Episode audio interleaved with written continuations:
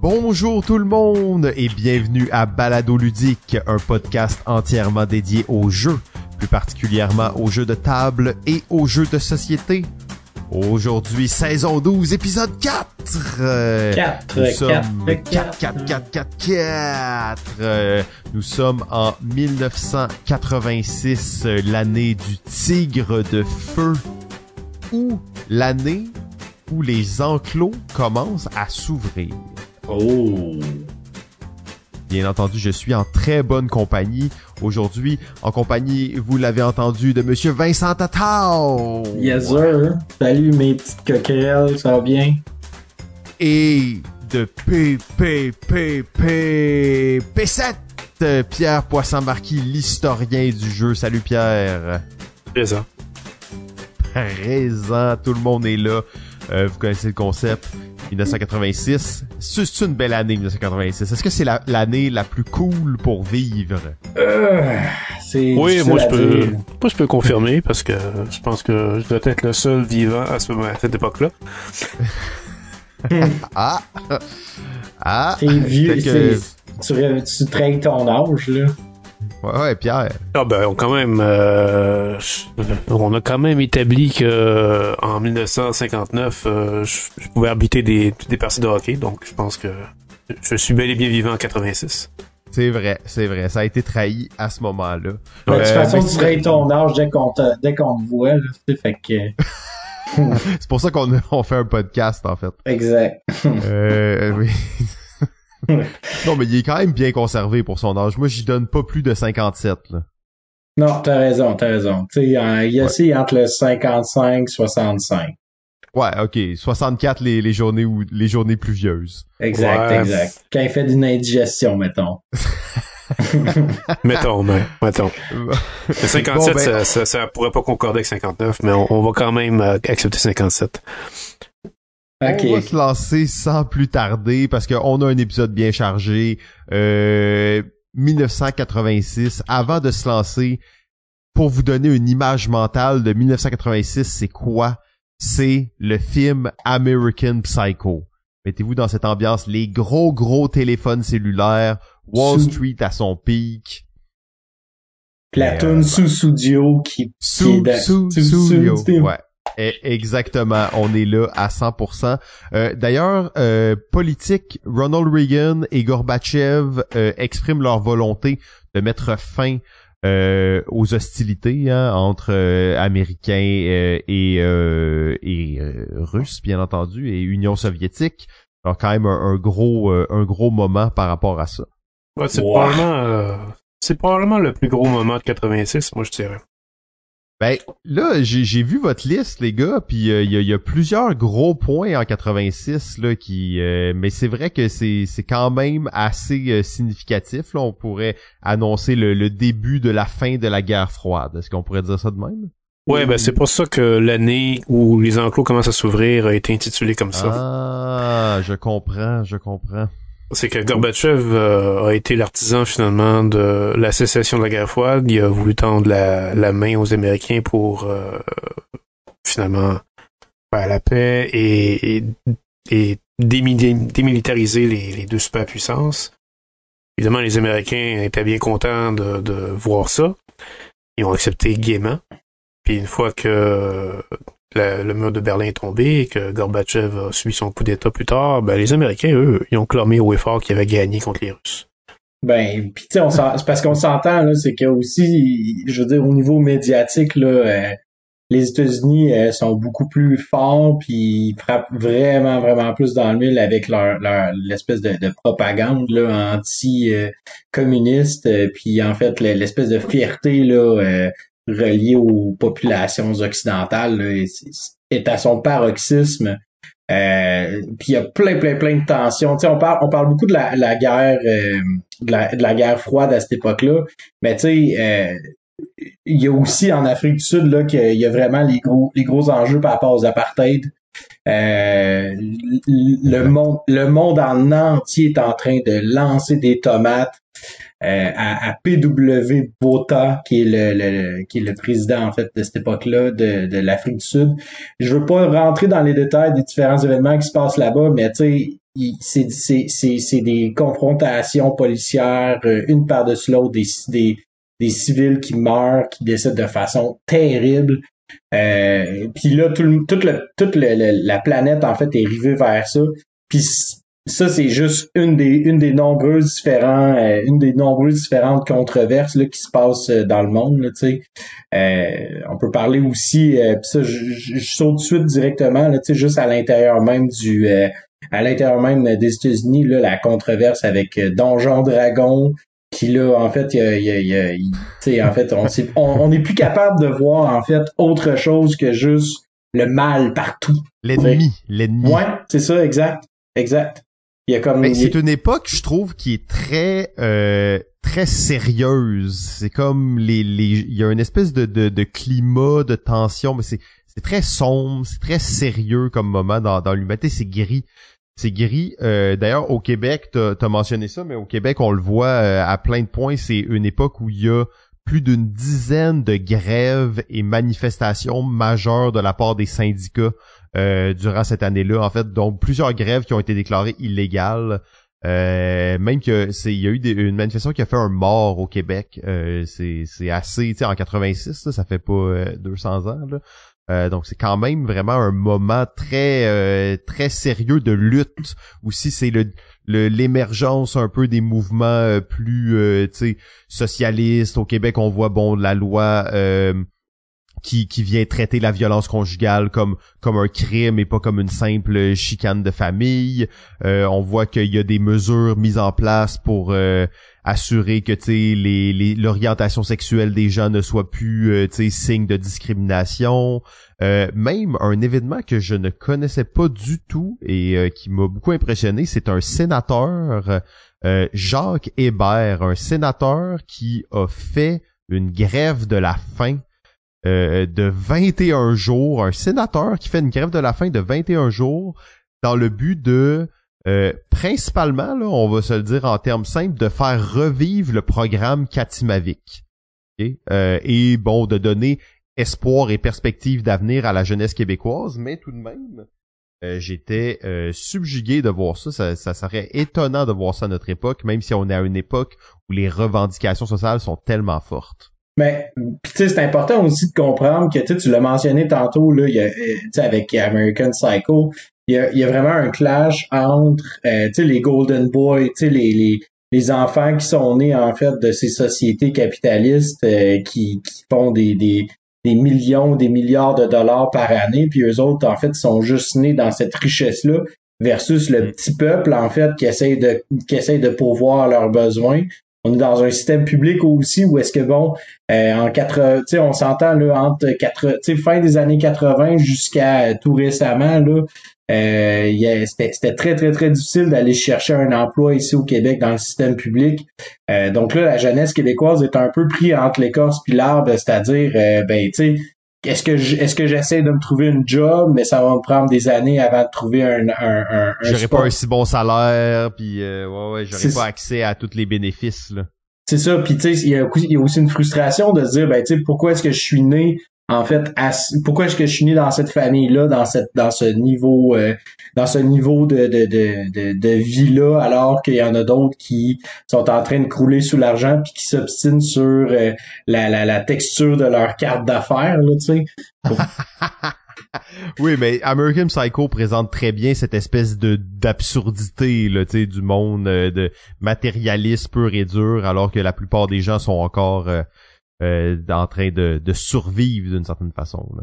Ouais, puis, puis mais on le voit, c'est comme tu as parlé aussi du fait que justement il y a comme un, il y a des mouvements en fait euh, sociaux qui commencent à se à, se manifester. Euh, on peut parler aussi là du Hands Across America où est-ce que 5 millions de personnes se tiennent par la main. Euh, et, en fait, on, on, passe de New York jusqu'en Californie. et le but, en fait, c'est vraiment d'obtenir des fonds contre la pauvreté euh, ça, c'est quand même un événement là, assez assez notoire, notable, merci. Euh, aujourd'hui, ce serait, euh, écoute, ce serait ce serait ces réseaux sociaux là, sans arrêt là, pendant les, le, prochain mois et demi, là, tellement que ça c'est, c'est fort, là, tu sais, 5 millions de personnes qui, qui se rassemblent. C'est, impressionnant, effectivement, très impressionnant. Euh, tu, tu parles de ça aussi, puis c'est un, un thème qu'on voit beaucoup revenir en 1986, qui est euh, c'est le SIDA en fait.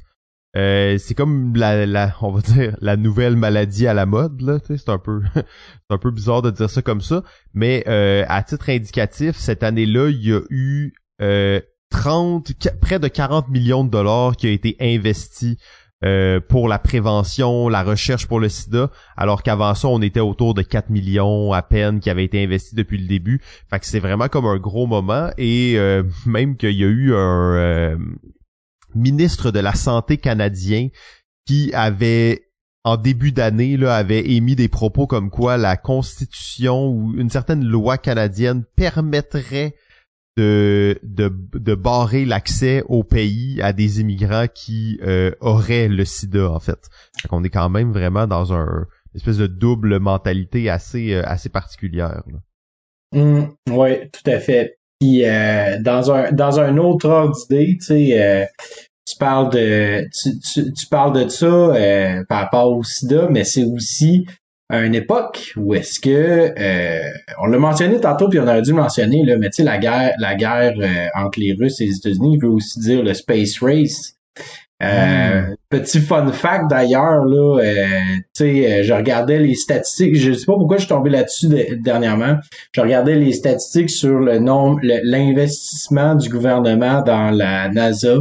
Dans, à cette époque-là, on parle de centaines de milliards, de, pas des centaines, mais des dizaines de milliards de dollars, alors qu'aujourd'hui, en 2022, ben euh, la NASA a de la difficulté à obtenir un budget de 5 milliards de dollars. Sais, euh, ça vous donne un exemple, ça vous donne un indice là à quel point qu'on est très très fort puis que la, la, la, le, space race est vraiment important.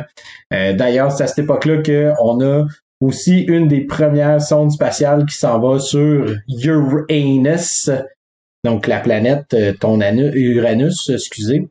Euh, Donc, euh, ça, c'est quand même impressionnant. Et aussi, ben, c'est que ça, ça devient déterminant aussi au niveau de la, de la notoriété, en fait, américaine, à un point tel que The Economist arrive avec un indice officiel qui est le Big Mac Index. Savez-vous qu'est-ce que c'est le Big Mac Index?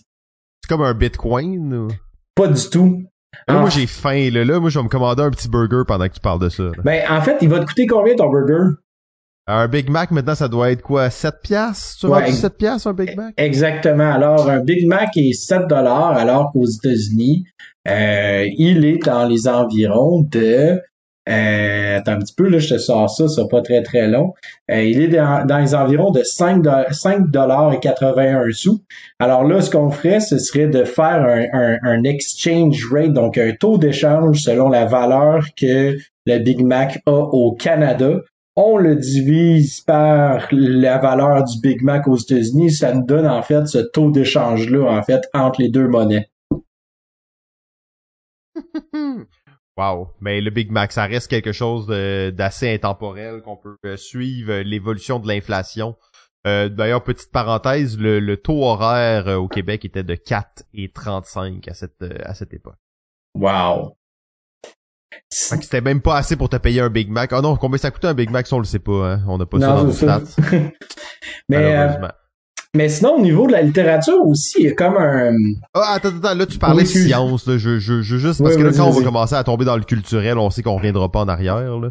Ouais, euh, Fait qu'il y avait quand même un événement. Tantôt, vous disiez, tu sais, OK, la, la réconciliation partielle entre les États-Unis et euh, pour moi, il y a un événement qui, qui a suplombe probablement tous les autres en 1986. C'est bien entendu euh, la catastrophe de Tchernobyl. Euh, hmm, oui, t'as raison. D'ailleurs, il y a une série, il y a une série qui a été faite, qui a été faite là-dessus récemment, mais c'est quand même, euh, tu sais, on est exactement dans la peur du nucléaire. On est exactement à cette époque où cette source d'énergie miraculeuse, autant destructrice que créatrice. Et là, cet événement-là se produit, euh, scarifié encore à ce jour. L'humanité va l'être euh, par la, puissance nucléaire. Là, et d'ailleurs, on essayait pas de faire pousser des carottes à Tchernobyl, parce que même 30, euh, 35 ans plus tard, euh, c'est toujours contaminé. Wow. Toi, Pierre, as-tu d'autres choses, as-tu d'autres événements euh, sociopolitiques euh, à, à, à, rajouter avant qu'on passe au, euh, à un côté plus culturel?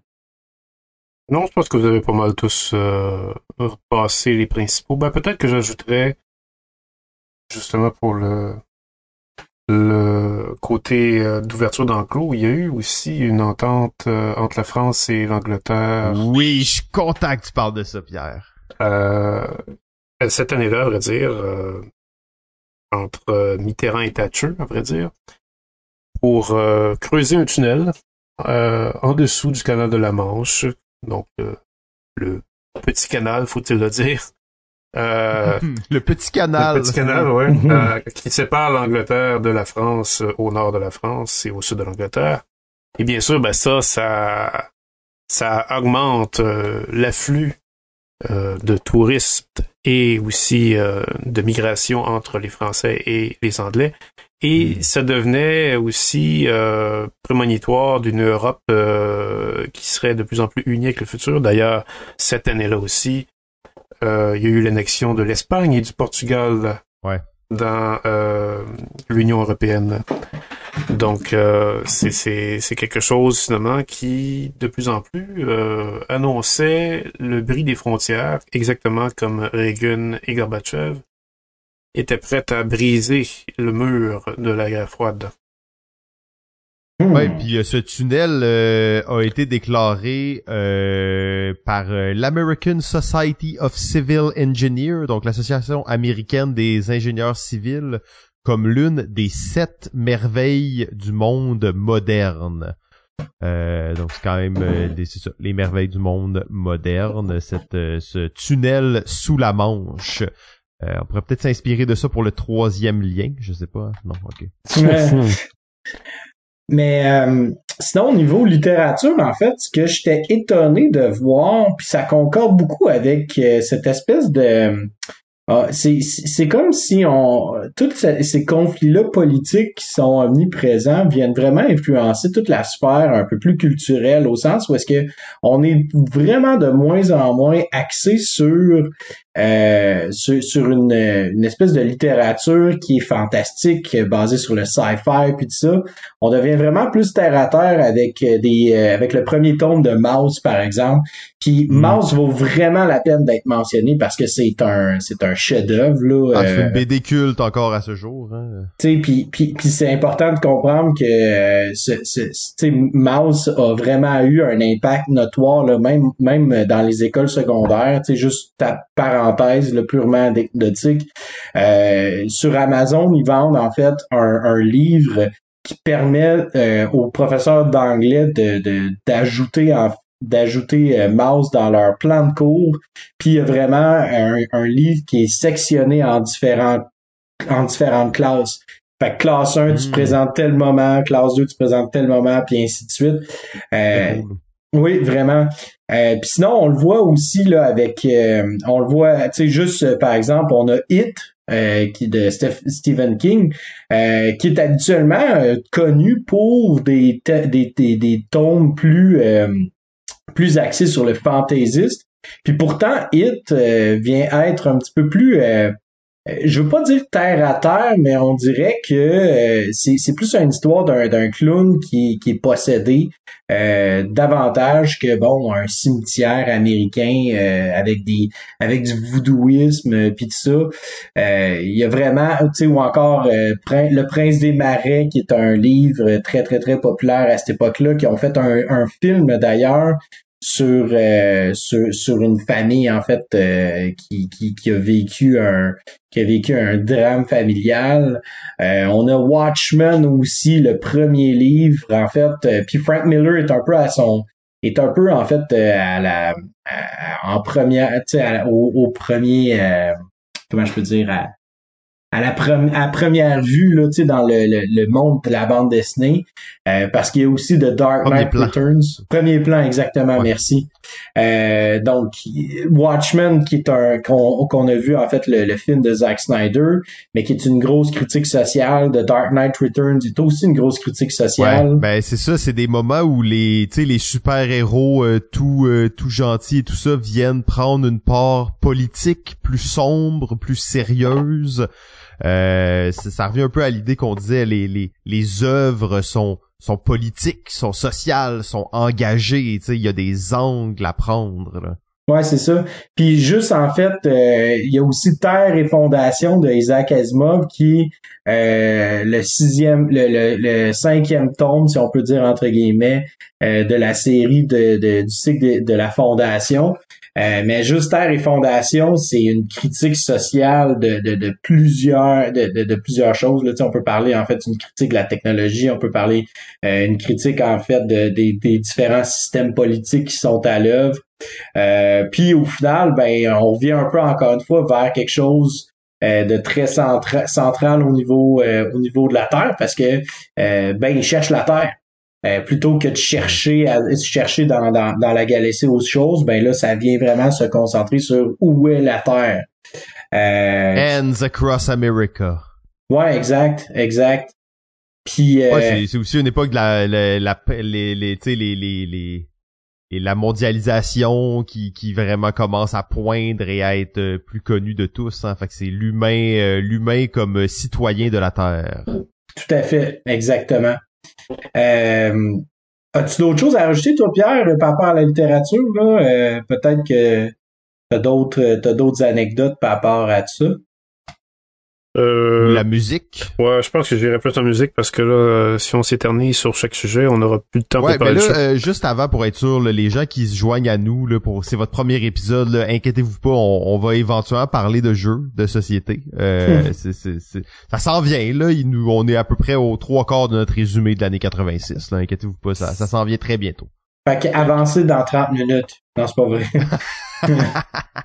Non, mais en même temps, comme tu l'as bien dit quand on se parlait au début de l'épisode, Vincent, c'est c'est vrai que les jeux, tu sais, les jeux sont des produits culturels comme les autres et ils sont ancrés dans une réalité euh, socio historique là euh, dans le sens que ils sont le produit de leur époque. Et mm-hmm. les jeux qu'on va regarder aujourd'hui particulièrement sont exactement le produit de cette société très sérieuse, très sombre, mais en même temps tournée sur une espèce d'avenir pré-technologique euh, mondial avec un espèce de côté gris. Euh, donc euh, c'est ça Pierre, là, je pense que les, la musique de cette époque va, va aussi nous, nous donner une bonne indicatif là-dessus. Pour les jeux, tu parles? Non, mais pour, pour, pour comprendre ça de 1986. Là. Oui, ben si on fait un court détour dans la musique, la musique aussi est le reflet de cette époque-là, bien sûr. Euh, parce qu'il y a beaucoup de succès en musique qui vont refléter euh, tout ce qu'on a dit jusqu'à maintenant. Euh, par Paul Simon qui a fait un album qui s'appelle Graceland. C'est euh, considéré comme le premier album de la musique, de la world music, ça. Donc quand je vous disais tout à l'heure qu'on commence à libérer les enclos pour ouvrir la mondialisation, ben ça c'est une manifestation purement sonore de ça. Euh... Ça fait penser que bon, c'est 1985, mais on s'entend que c'est quand même We Are the World aussi qui est 1985, là, qui, qui est là, là. On est là-dedans. Là. Ouais, ouais, effectivement. Il y a, puis il y a aussi euh, des, euh, des groupes de musique, littéralement, Europe, euh, qui se souvient pas de Final Countdown. Euh, final Countdown. Donc, alors le titre du groupe, euh, le titre, le nom du groupe lui-même fait euh, fait, de suite penser aux, euh, aux réalités géopolitiques de l'époque. Sting qui va avoir un succès, qui va critiquer en fait la guerre froide et les Russes, qu'il a appelé d'ailleurs Russians. Et il y a également Madonna qui, euh, elle, en fait, va probablement euh, se hisser au-dessus du lot, tout simplement en devenant l'artiste féminine qui va avoir fait un album qui s'est vendu le plus dans tous les années 80 avec True Blue. Mais euh, en tant que tel, je vous dirais que euh, la musique en général, c'est vraiment quelque chose qui euh, qui va prendre des teintes de ce qu'on a comme climat en 86. Bien entendu, le cinéma euh, est pas exclu euh, de, de toute de toute cette chose. Avant qu'on se lance un peu dans le le grand le, le, le, grand topo donc des films américains principalement. Euh, je trouvais ça intéressant de voir que ici au Québec, on avait, on a un film qui a été mentionné à Cannes et qui pour moi est tellement emblématique et euh, qui démontre le côté visionnaire de notre culture ici à l'intérieur et de notre la vision de nos artistes. J'ai bien entendu euh, nommé le film Le déclin de l'empire américain, euh, le premier de cette de cette trilogie là euh, du, du, cinéaste Denis Arcand. Fait que c'est quand même pas n'importe quoi comme film. D'ailleurs, Akan a été primé et encore une fois s'intègre très bien dans cette espèce de de nihilisme pseudo-intellectuel de par rapport à, à la société qui nous entoure.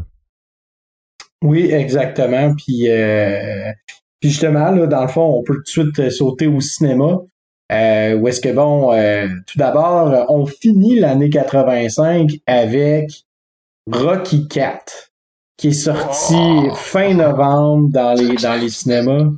Exact. Fait que tu sais, on a déjà un peu le pouls, on, on, on a déjà le pouls avec un box-office rempli de Rocky dans les salles de cinéma en début des années 86 les Américains, ils l'ont-tu l'affaire, les Américains? Hein? Parce oh, qu'après après ça, on voit Top Gun arriver. Y a-tu un, y a-tu un, sais, on parlait tantôt là, de hit, là, tu sais, Danger Zone de Kenny Loggins, là, tu sais, qui ne se souvient pas de Tom Cruise, hein, qui, qui, qui est hot, qui est sexy, qui est chaud dans son jet, puis qui fait des courses de jet en faisant des, des, des, des, des, manœuvres hors du commun, tu sais. Highway to the Danger Zone, ben tu sais, c'est les Américains. les ah, il était au sommet. Ah ça, c'est, c'est les, les États-Unis comme on les aime, hein. c'est, c'est, c'est ça, là. ça c'est vraiment le, l'essence de, de, de cette grande époque pour les Américains. Là. Ah, tout à s'ils étaient déjà sur une déchéance, mais ils ont un, un, un comment on pourrait dire ça, un système impérial culturel tellement fort qu'ils ont continué de projeter cette image de force pendant 40 ans après leur heure de gloire, juste parce qu'ils avaient la machine culturelle derrière leur machine de propagande tellement forte. Ah ouais, c'est ça, exactement. Puis la machine est tellement forte que même on commence à avoir de l'appropriation culturelle notoire, tu sais. Karate Kid. Tu sais, on parle d'arts martiaux, qu'on est en train d'américaniser. Parce que, tu sais, M. Miyagi, là, oui, il est au Japon, puis tout ça, mais M. Miyagi, pourquoi il, est allé aux États-Unis? Parce que il est allé aux États-Unis, puis là, il va enseigner le karaté à, des, à un jeune qui est américain, euh, un, un Italien américain, en fait, là, c'est, c'est encore très, très... Puis après, tu sais, puis de l'autre côté, il s'en va au Japon puis le jeune, le, le jeune, tu sais, on s'entend, là, je veux dire, euh, Daniel LaRusso, là, dans ce film-là, je veux dire, il, il, ferait peur à qui, là? On s'entend, là, tu sais, Vindy. Personne. C'est ça, exactement. Puis il se pogne contre un, il se contre un, un gars qui, un gars, un, japonais qui a de la barbe. Un combat à mort. Hein? un combat à mort, hein? Un, combat, à... mort. Qui dans un village d'Okinawa. Ouais, tu sais, le gars, il a rien d'autre à faire que de faire du karaté, puis Daniel Larousseau réussit à y péter, à y péter à gueule pour finir ça en j'ai pris ton nez, petit cochon. C'est comme, ok, mais pourquoi, man? Pourquoi, tu sais? Puis, puis non seulement ça, on s'approprie même l'espace avec Aliens, hein? Si on est non mais c'est vrai si on est capable de pouvoir avoir de, de, pouvoir s'approprier les, les, les airs si on est capable de pouvoir s'approprier des produits culturels qui, qui, qui ont une histoire de milliers d'années ben pourquoi pas on va aller conquérir l'espace puis aller péter à gueule à des à des extraterrestres qui sont plus grands que nature. Ah c'est bien dit. J'aime bien euh, là, Pierre, je vais te laisser parler du film que tu voulais absolument parler, puis après ça, je vais, je vais conclure avec un, avec un autre film. Highlander, euh, en fait, est un film que je voulais parler simplement pour montrer encore une fois le Highlander. Highlander, qui est le film de science-fiction culte euh, avec, euh, pour nos auditeurs français qui nous écoutent... Euh, Christophe Lambert! Bon vieux Christophe Lambert, qui est réuni là-dedans avec Sean Connery. Et qui montre, encore une fois, la confond... en fait, le, les, choses, en fait, les réalités géopolitiques qui vont se confondre à travers l'histoire parce que bon, on, voyage dans le temps dans ce film-là, mais on voyage aussi à travers les cultures. Et euh, finalement, on, on, on, arrive à une conclusion où tout est brouillé et tout ce qui compte finalement, c'est les, les protagonistes qui, euh, qui ont survécu à travers le temps et à travers euh, toutes les sociétés. Donc c'est c'est assez digne, je pense, de son année aussi. Effectivement, c'est vraiment le l'essence le, du postmoderne euh, très très bien transmis. Euh, je, je conclurai avec un, un film en particulier qui peut-être et si vous voulez savoir comment étaient les choses en 1986, regardez le film Labyrinthe. Euh, bien entendu avec David Bowie à l'intérieur de ce de ben, qui, tient le, rôle de, de l'antagoniste principal, le, le roi des gobelins, hein, je crois qu'il l'appelle. euh, film incroyable, on est vraiment dans tout ce qui touche les années 80, la musique est là, le, l'espèce de côté cuivré, l'espèce de côté dramatique mais non sérieux en même temps, la touche humoristique un peu étrange. Euh, vraiment, on, y est, je crois, pour euh, pour toute la famille. le film Labyrinthe, euh, ultra emblématique de son époque. Ah oui, assez d'accord pour ça. D'ailleurs, j'ai, le goût de le regarder. Là. Je suis en train de regarder le, la bande-annonce, puis je suis comme... Il me semble que ce film-là, je l'ai regardé tellement souvent dans ma vie. Là. on avait une vieille VHS qu'on avait enregistrée à la télé. Elle était toute usée, mais j'adorais ce film. Puis euh, sinon, on peut on peut peut-être aller dans le sport un petit peu très rapidement parce qu'il y a quand même des trucs qui sont euh, qui sont intéressants là dans ces années-là. Là, on peut parler. Euh, ben, en fait, je sais pas. je pense que c'était toi, Pierre, qui, voulait parler de Mike Tyson ou c'était Simon? Oh, c'est une parenthèse comme ça. le plus jeune champion pour lourd de boxe aux États-Unis, Mike Tyson, effectivement. Euh, et sinon, ben écoute, euh, au niveau euh, au niveau ben basketball qui tombe plus dans ma dans ma branche, Michael Jordan en fait qui qui vient qui, qui, a, qui a tout rincé en fait à sa, à sa première année de recrue. il brise un record du plus du plus grand nombre de points au, au Boston Square Garden avec un 63 points à sa deuxième année dans la NBA seulement et le tout après avoir manqué 64 parties de la saison régulière due à une blessure majeure. Euh, je rentrerai pas dans les détails de ce que c'est cette blessure-là, mais la plupart des joueurs, pour vous donner un, indice, la plupart des joueurs qui subissent cette blessure-là, ça leur prend environ deux ans avant de se rétablir. Et non seulement que ça leur prend deux ans, ils reviennent jamais à 100% après parce que c'est une blessure qui, qui, qui te hante tout le long de ton euh, de, hmm. ton parcours là, euh, au basketball. Et sinon, euh, petit, petit côté hockey, là, parce que sinon, Steve va nous taper ses doigts. Là, euh, ouais, en... c'est qu'Adi a gagné la coupe cette année-là, une coupe qu'il aurait pas dû gagner selon plusieurs experts. Fait. C'est ça, exactement. Mais sinon aussi, on a la, on a la, la, la règle Gretzky euh, qui est apparu en 80 pendant la saison 85-86 où euh, les le, le, le, NHL Board of Governors Governors a décidé d'introduire une, une, une, espèce de, de, règle qui va empêcher une pénalité euh, de retirer deux personnes de, des deux équipes en même temps pour toujours avoir une situation qui implique le plus de joueurs possible parce que dans des situations comme en 4 contre 4 ou en 3 contre 3 ça glace, ben, Gretzky, il profitait de ça pour aller scorer une coupe de, une coupe de but très aisément. Puis euh, la NHL a fait comme non, non, non, on veut pas ça. Euh, fait que voilà. Fait que Gretzky est encore en train de tout briser euh, dans la NHL. C'est tout ce que j'ai à dire là-dessus. C'est je connais pas grand chose, mais ça je le sais. Non, mais là, t'as parlé de ces deux, euh, ces, même de ces trois euh, titans du sport et ça me ramène encore à mon, à mon fantasme de faire un podcast où on ferait que des top 5 de plein de catégories du monde culturel en général, dont les plus grands sportifs de tous les temps.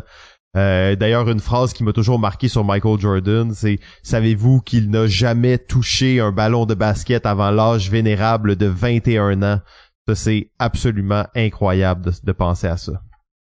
Oui, je sais pas jusqu'à quel point c'est vrai, par exemple, mais bon. Non, non, c'est complètement faux. D'ailleurs, euh, c'est une, une référence à une, une citation qui est dit dans euh, la série Malcolm in the Middle, euh, absolument hilarante, pendant que Al est en train de faire une espèce de speech de, de, de motivation pour des gens. Puis là, il leur dit, saviez-vous ça? T'sais, puis là, les gens sont comme, ah oui, je peux tout faire, je peux tout réussir. Bref, je la trouve juste trop bonne à chaque fois. ouais, non, c'est ça. Il a pas, il a pas commencé à 21 ans. Mais, mais tout ça pour dire que, mais, mais tout ça pour dire qu'il y a quand même une révolution dans le sport aussi. Là, on dirait que euh, puis le sport devient un peu plus. Euh, il, y a, y a, ça aussi, par contre, c'est important à mentionner. Il y a comme une. Euh, je vais parler pour le basketball, mais j'ai l'impression que ça se généralise aussi. avant, le sport avait quelque chose de très politique. Et depuis en fait le début des en fait depuis les années 80 puis même pendant les années 90, on dirait que on élimine cette portion là politique où est-ce que bon, ce sont des joueurs, ce sont des athlètes qui gagnent des, des, des, gros salaires et ils sont payés pour jouer, non pas pour avoir une voix dans leur communauté. Euh, et Michael Jordan, justement, ça a toujours été un peu le, le, gros enjeu euh, chez Michael Jordan, c'est qu'il n'a jamais nécessairement pris position euh, par rapport aux inégalités sociales ou quoi que ce soit, là, par rapport aux Noirs. Il a toujours dit Moi, je suis un, moi, je un athlète, je fais ça d'attitude. Euh, puis j'ai l'impression que c'est un peu la même chose dans les autres sports en général. Encore là, je veux pas mettre ma main au feu là-dessus, mais ça reste quand même intéressant là, de, de savoir que, tu sais, justement, les, les joueurs ne semblent pas autant se mouiller de face dans la politique autant qu'aujourd'hui ou autant que ce l'était dans les années 50, 60, là, même avant avec euh, Maurice Richard, par exemple. Ben, je pense que messieurs, on est prêt à plonger vite, vite, euh, vite, vite. On est, on est prêt à plonger euh, dans le monde du jeu. Vous savez, cette nouvelle formule est quand même intéressante malgré tout. J'avoue que ça, ça me plaît parce que ça nous permet de parler de plein d'autres sujets euh, qui seraient plus difficiles de parler en temps normal. Donc très bien. Euh, avant qu'on se lance vraiment dans le jeu de table, on va faire une petite parenthèse sur le jeu vidéo. Euh, c'est l'année de la fondation d'Ubisoft, euh, maintenant un empire euh, du jeu vidéo, pour le mieux ou pour le pire. Bref, peu importe, c'est une compagnie qui aura débuté de façon modeste quand même au départ. Et c'est aussi, même si c'est pas exactement vrai, c'est l'entrée de la console Nintendo en Amérique du Nord. Elle a été introduite pour Noël de 1985 vous pouvez imaginer qu'en 1986, il y avait beaucoup de maisons qui touchaient pour la première fois à une console de nouvelle génération entre guillemets, mais surtout une console qui aura changé à jamais euh, la face des jeux vidéo sur la planète. Ben, on va dire, euh, moi j'ai touché à ça en 85 alors. Oh Pierre, raconte-nous. Ok, ok, on veut la parenthèse. Euh, moi, je l'ai reçu à Noël en 85 avec le kit de départ qui incluait Rob le robot et qui oh. wow et qui était vraiment quelque chose d'absolument magique euh, puisque vous comprenez que Rob le robot était en fait un joueur supplémentaire qui pouvait contrôler euh, la manette euh, pour des choses finalement qui se déroulent à l'écran. mais ça a été quand même un flop aussi ce Rob le robot parce que parce que bon c'était somme toute un accessoire qui ralentissait un peu le débit de jeu, qui était très très cool à voir en action, mais euh, à un moment donné, euh, on avait le goût que ça, ça s'accélère. Euh, et et puis ben ça faisait en sorte que bon on, on, pouvait s'en passer. D'autant plus que Nintendo a pas vraiment développé sa gamme de jeux qui pouvaient se jouer avec le robot. Je pense qu'il y en avait juste deux. Donc, euh, il y en avait tellement peu que en 86 déjà, je pense. Je finis. Là. Mais ça, c'était le kit qui venait aussi avec le gun pour jouer à Duck Hunt. Oui, non? oui, oui, effectivement. Quand t'avais le kit avec le robot, t'avais aussi le gun. Donc, euh, j'avais le total, moi. Le gun. En fait, j'avais même pas Super Mario Bros. quand j'ai quand je l'ai eu. Moi, j'avais le jeu euh, avec le qui joue avec Rob et le jeu Duck Hunt qui joue avec euh, le le gun. le gun. Le gun. Clac, clac, clac, clac, clac. Mais- Quel son.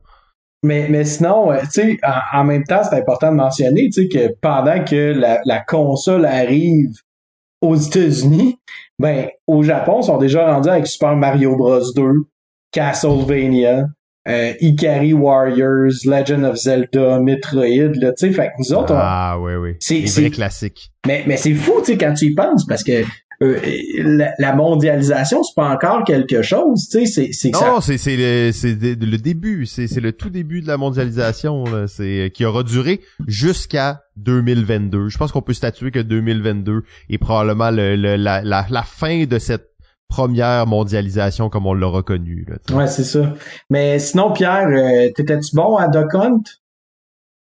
Ouais, c'était pas si mal. C'était pas si mal.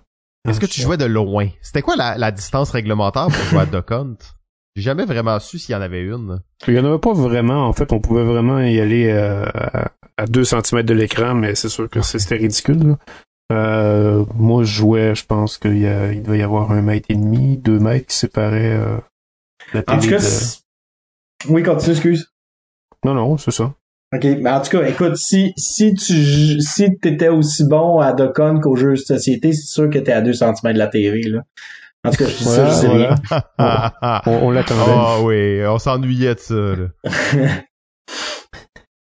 Bon, Mais- Mais justement, jeu de société, le Spiel. Qui a gagné le Spiel en 86? Ah Ben, à vrai dire, euh, avant de parler de ça, je pense que c'est quand même d'un intérêt assez capital de parler d'un éditeur qui est né en 86. Et pas n'importe lequel, l'éditeur de jeux société Asmodée. Hmm, le plus gros.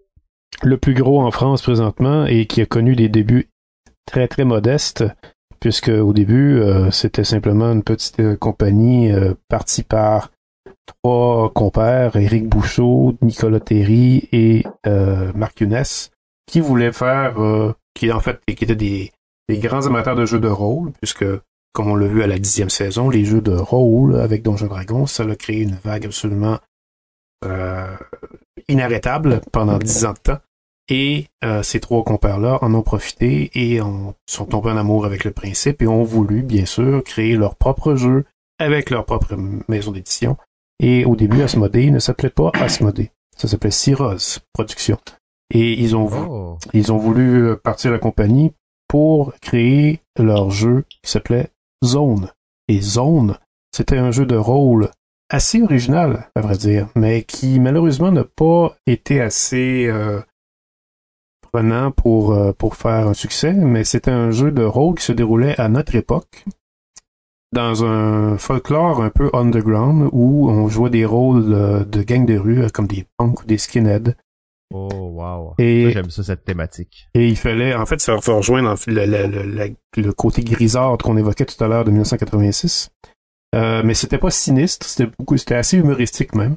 C'était tellement humoristique que lorsqu'on se battait, ben, il y avait des règles qui permettaient d'invoquer la pitié pour, euh, pour, pour essayer de, de- de battre euh, son adversaire. Euh, mais ça n'a pas été un gros succès, comme j'ai dit. Ils ont euh, ils ont prospéré à ce modé parce que ils ont fait appel à l'aide d'une autre personne qui lui aussi avait parti sa maison d'édition, Future Prod, à cette époque-là. Je parle de Croc, qui est euh, Croc en fait qui a inventé des jeux aussi par la suite. Euh, on le connaît entre autres pour euh, Claustrophobia. Eh bien, Croc avait fait ses débuts dans les jeux de rôle aussi. Lui aussi, en 86, il a édité un jeu de rôle post-apocalyptique qui s'appelait Bitume. Et ce jeu-là se déroulait dans les années 2020. Hmm. Et il se déroulait dans les années 2020 à cause d'une, en, fonction en fait d'une catastrophe qui est arrivée en 86 à cause de la comète de Halley qui est arrivée en, Ah. en 86. Oh, Pierre, tu la ramènes bien. Tu la ramènes bien, cette fameuse comète qu'on avait décidé de pas en parler. Parce que c'était un événement trop mineur, mais c'est bravo. Bravo.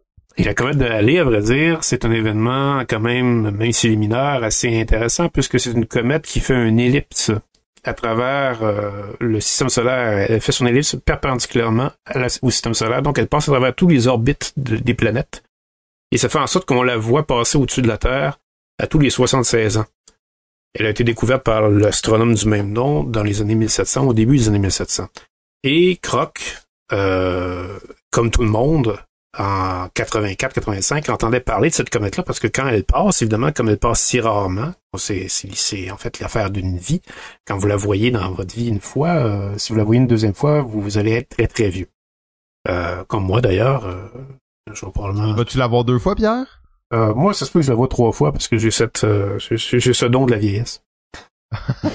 euh, mais l'idée, c'est que euh, il s'est inspiré de, de, de, tous ces pourparlers-là, la comédie d'Ali qui est apparue en, 86, en 86, Croc, et il a voulu en faire, il s'est inspiré de son jeu de rôle pour ça. Il a fait en sorte que dans son jeu de rôle, la comédie d'Ali était passée tellement proche de la Terre que ça l'a débalancé l'orbite et que ça l'a vraiment créé une espèce de monde post-apocalyptique dans les années 2020. Et à la Mad Max. À la Mad Max, exactement. Et c'est dans ce, c'est un jeu de rôle où est-ce qu'on incarne évidemment des, des personnages qui sont à la recherche de carburant puis de nourriture, comme dans Mad Max, qui était vraiment à la mode aussi dans les années 80.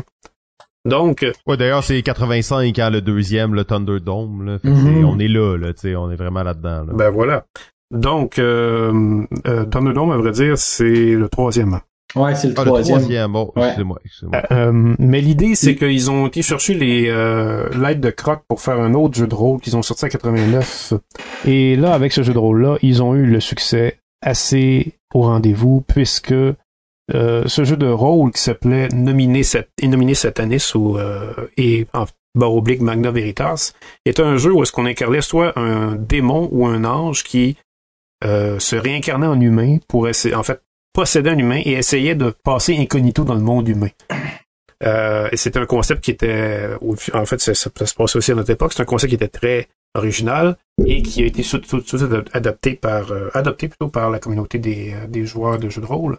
Et avec ça, ben, a monté en puissance puisque euh, c'est en 97 qu'ils ont vraiment frappé le coup de circuit en achetant le jeu de Jungle Speed et qui s'est vendu à 8 millions d'exemplaires et qui a fait vraiment une fortune pour ses auteurs, mais aussi pour Asmodée, parce que c'est à partir de cette année-là qu'Asmodée est devenu ce qu'il est devenu aujourd'hui. C'est-à-dire que de plus en plus, il se dirigeait vers les jeux de société, non plus les jeux de rôle, et il a commencé vraiment à récolter les succès un après derrière l'autre, jusqu'à les achats et les, les, acquisitions importantes aussi hein. Asmodée ils, ont, ils ont beaucoup euh, ils ont beaucoup grandi comme ça en achetant des gros joueurs avec les années.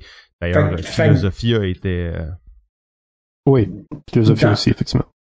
Fait que dans le, fait que dans le fond, euh, c'était un peu, on peut dire que Croc était un peu un, un, un prophète parce qu'il a comme prophétisé qu'il allait avoir une transformation dans le monde euh, en 2020, puis ça allait être un peu post-apocalyptique. On s'entend que dans le jeu de société aujourd'hui, Asmodée qui gobe tout, c'est un peu post-apocalyptique quand on y pense.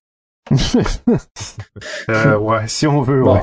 Je pousse un peu, mais euh, mais quand même, euh, mais, mais c'est pas c'est pas inintéressant que dans le jeu de rôle, il y a quand même dans le jeu de rôle, on voit encore cette, cette espèce de de il y a, il y a comme un une position politique hein, qui se qui, qui, qui s'impose en fait euh, on n'est plus dans le on n'est plus dans le jeu de rôle euh, médiéval fantastique du tout. Puis on n'est plus dans on est on, s'éloigne du jeu de rôle aussi qui est sci-fi qui est dans un univers éloigné etc etc on est vraiment plus dans quelque chose de de groundé du et si ça l'arrivait le réel est rendu assez sombre pour qu'on puisse s'y projeter euh, en fiction. Oui, ouais, exactement. Euh, c'est quand même une bonne euh, une bonne parenthèse de faire un lien avec la prémonition parce que c'est effectivement ça 86. C'est l'année, quand je dis que c'est l'année qui rouvre les enclos, c'est en fait l'année qui est le prologue à 95. C'est l'année où on voit apparaître les semences qui vont vraiment créer mm-hmm. le paysage du jeu de société dans les années 2000 et 2010.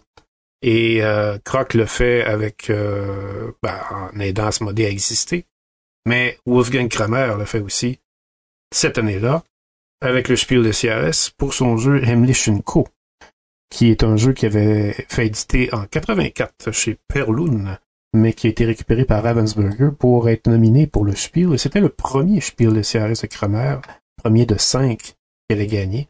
Et c'est tout un jeu, Emulation Co, parce que c'est en fait le, non seulement son premier Spiel, mais c'est aussi le tout premier jeu euro qui a une caractéristique que maintenant, vous voyez très rarement un jeu euro sans ces caractéristiques-là. A Kramer's Track! Effectivement, la Kramer Track, c'est, on le fait nommer en son honneur, puisque c'était lui le premier qui l'avait utilisé, mais la Kramer Track, c'est ni plus ni moins, et tout simplement, la piste de score qui fait le tour du plateau, et qui a changé à jamais la façon de compter les points dans un jeu de société, surtout les jeux euros. Puisqu'avant, on les comptait les points, soit sur une feuille de papier, ou soit avec euh, euh Hmm. d'autres choses. De l'argent, L'argent. par exemple. Moi, j'appelle ça la piste de points à la terraforming Mars. Oui. Peut Mais bon, je comprends que ça a déjà existé avant, là, c'est ça que je veux. Oui, oui, pas mal, oui. Euh, Avec des jeux même plus intéressants. Mais Emulation Co, euh, d'ailleurs, est un jeu qui est passé à l'histoire, euh, qui, a, qui a vraiment été réédité souvent. C'est d'ailleurs le jeu préféré de Kramer. Quand on lui a demandé euh, dans une entrevue quelle était la préférée de, sa créa- de ses créations, il a nommé que c'était cette création-là. Probablement aussi parce que c'était la première fois qu'il gagnait le Spiel avec un jeu. Euh, mais je peux comprendre aussi, c'est un jeu d'une remarquable élégance et euh, qui a été réédité maintes et maintes fois sous le nom de Top Secret Spies, entre autres.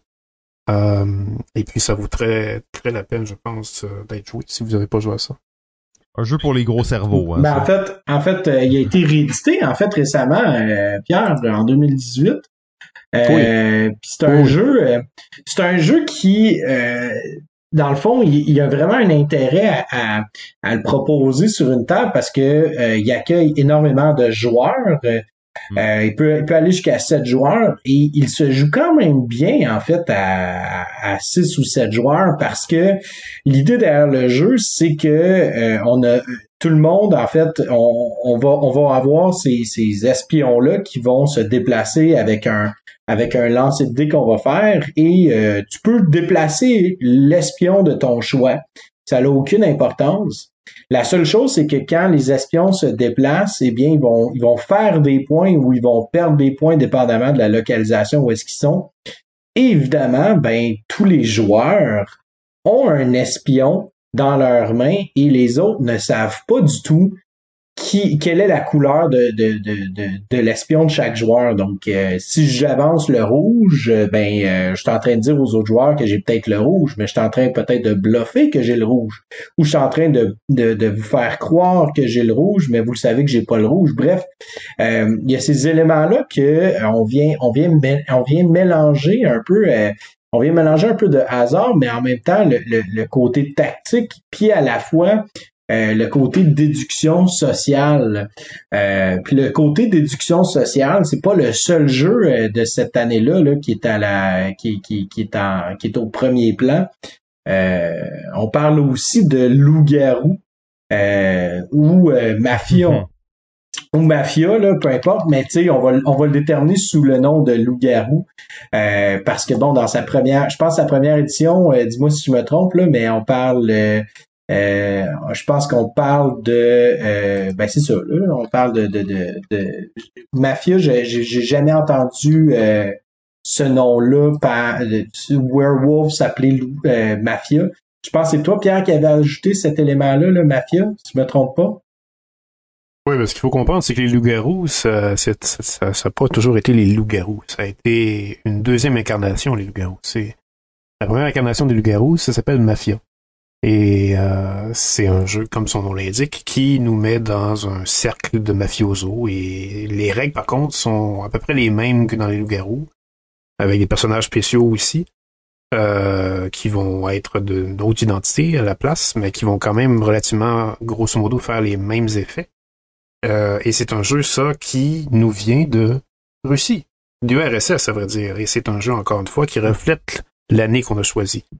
Euh, parce qu'on connaît maintenant à quel point les loups-garous sont devenus un incontournable, surtout à cause de Philippe de Polière et Hervé Marly qui l'ont vraiment officialisé, ce jeu-là, d'une façon beaucoup plus commerciale au début des années 2000 et qui vont qui vont probablement le, le, sophistiquer encore plus, qui vont l'améliorer encore plus parce que bon, il y a une panoplie maintenant de personnages et de règles qui se sont ajoutées à ce jeu-là. Mais euh, Mafia au départ, c'était c'était vraiment un jeu d'expérimentation. Euh, je pense même que c'était un jeu qui était pour euh, qui servait à faire des expérimentations sociales. et puis, ben le, fait est que le jeu a tellement bien fonctionné que il y avait du bouche-oreille qui se faisait à travers même les frontières.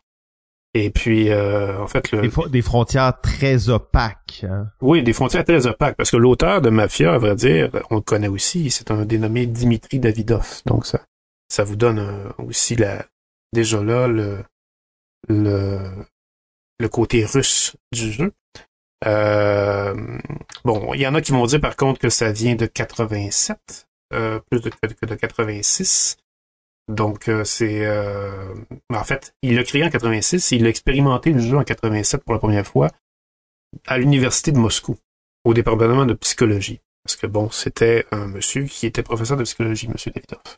Et euh, et puis ben c'est en faisant ses expérimentations dans ses recherches psychologiques qu'il a voulu tester Mafia avec des étudiants. Et c'est devenu très très populaire dans, dans, dans le milieu académique, euh, au point où ça a débordé dans les écoles et dans les collèges. Et, euh, et ça a été aussi ensuite associé avec une série, euh, une série télévisée qui s'appelle La Piovra. Euh, et la Piovra, c'est en fait, euh, ça veut dire la pieuvre en italien. Et puis, et puis c'était euh, c'est associé à ce, ce, cette série-là pour le fait que c'était un peu similaire comme ambiance, qu'est-ce que ça donnait comme jeu. Euh, et c'est dans les années 90 qu'on a vraiment commencé à jouer à ce jeu-là euh, dans d'autres pays que l'Europe. Et ensuite, ça a abouti aux États-Unis. Euh, et puis, euh, et puis, je pense même que en Lettonie, il y a eu euh, euh, une série, je pense, une série télévisée qui était basée entièrement sur le jeu Mafia. Donc Lettonie, évidemment, qui est un pays voisin à la Russie. donc c'est finalement, comme vous voyez, un jeu qui n'a pas du tout de lien au départ avec les loups C'est vraiment parce qu'il a abouti de la Russie jusqu'à l'Europe que finalement on l'a repêché et on l'a réincarné ensuite. Euh, en fait, c'est un autre euh, russe, je crois, qui l'a euh, thématisé sous le nom des loups-garous. c'est monsieur Andrew Plotkin. Plotkin, effectivement. Et ce monsieur Plotkin, en fait, c'est pas un russe, c'est un américain. je crois qu'il est d'origine russe et qui a thématisé le jeu Mafia sous le thème des loups-garous ce qui est un peu normal, hein, ce qui est un peu normal dans un certain sens, parce qu'on s'entend, euh, il y, a un côté où est-ce que bon, la mafia, mafia, euh, c'est encore une fois représentatif d'un certain, une certaine distance euh, qu'on veut prendre par rapport à par rapport au thème, j'imagine, de, de mafia. Puis aussi, euh, si, si c'était relié à la mafia plutôt qu'au loup-garou, euh, probablement que euh, ça l'aurait pas, ce serait pas devenu aussi populaire parce que tu sais, euh, loup-garou c'est très, c'est très large comme thème, on peut s'y retrouver, c'est pas, c'est moins, c'est ça moins sombre. Hein? Ouais, c'est ça, ça frappe moins, ça, ça frappe plus facilement l'imaginaire que la réalité de dire, ah, ok, bon ben on se lait, on se réveille la nuit, il y a un loup-garou a mangé telle personne versus euh, ben fermez tous les yeux et euh, ben toi on t'a tiré dans le dos ou on t'a euh, on t'a lancé des haches à la tête, t'es mort parce que la mafia est venue te chercher. Est-ce que ça se peut ça, Pierre, ce que je suis en train de te dire, ça fait du sens ou oui, absolument. C'est sûr que la, thématique des loups-garous était donnée parce que ça résonnait beaucoup plus dans dans l'inconscient social. Euh, c'était beaucoup plus euh, logique euh, de se faire observer par des personnes qui sont déguisées en humains le jour et qui se transforment en loup-garou la nuit pour venir nous tuer. Euh, mais en même temps, bon, ça peut fonctionner avec des mafiosos, mais c'est moins dichotomique que lorsqu'on a des, des loups-garous, puisque les loups-garous sont gérés par des périodes journalières, donc ça, ça se transforme très bien en mécanique de jeu, ça, en mettant le jour et la nuit. Avec les mafiosos, euh, bah, il faut inventer une raison pourquoi les mafiosos sont soudainement cachés puis peuvent tuer les gens. Euh, ce, qui, ce qui est quand même faisable, mais ce qui est moins clairement définissable qu'avec des loups-garous. Oui. C'est un jeu qui aura, euh, avant même tous les jeux modernes là, qui ont assailli notre notre territoire, c'est un jeu auquel j'ai joué un nombre incalculable de fois avant de savoir que j'allais autant aimer les jeux que ça, en fait. Ouais, mais je pense qu'on s'est tous, on s'y est tous pris là quelque part euh, à ce jeu-là, là, à un moment donné ou à un autre. Euh, ça reste quand même un, un, référent là, au niveau des, des jeux de déduction euh, sociale. Euh, Absolument. Ça reste que c'est étonnant en fait que le, le, le, le thème initial était mafia, euh, puis que bon, on se, on se soit on a été tergiversé vers un autre, euh, un thème plus, plus moins moins engageant au niveau politique. puis parlant justement de ça, euh, j'aurais envie qu'on parle d'un jeu de euh, d'un jeu en fait par rapport à euh, la critique du gouvernement soviétique, le jeu Kremlin. Hmm. J'ai j'ai joué en fait, je pense que l'année dernière, là, ça a été mes premières parties de Kremlin. Et honnêtement, c'est un jeu qui est surprenant là, au niveau mécanique, mais aussi au niveau de à quel point qu'on qu'on se qu'on se prend dans le thème, euh, qui a vraiment, c'est vraiment une satire. On le ressent parce que euh, bon, il y a, une, il y a un exemple, il y a une mécanique qui fait en sorte que euh, tu peux exiler ou même envoyer des gens en, en Syrie et ces candidats-là, ben on les reverra plus, à moins qu'il y ait un événement. Ils vont faire quoi? On sont exilés. ils sont pris partent. Hein, on sait pas trop.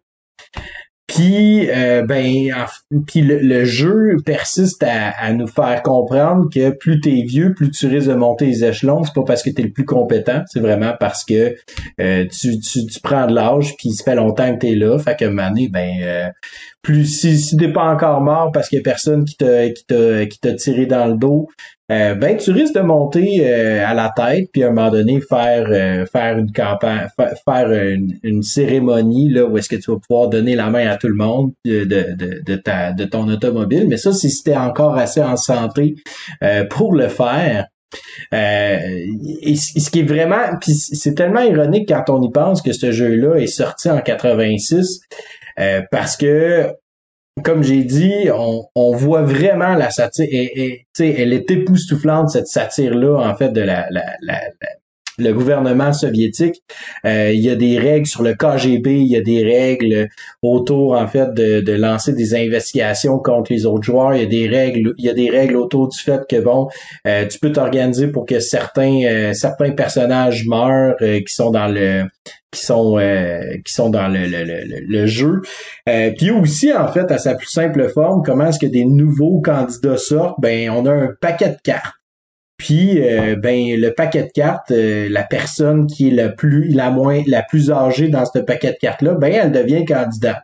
Euh, est-ce qu'elle a de l'expérience en, en politique? Pas du tout c'est juste quelqu'un du peuple qui fait juste sortir de nulle part, qui devient un candidat, euh, puis on la met dans cette dans cette position là euh, politique.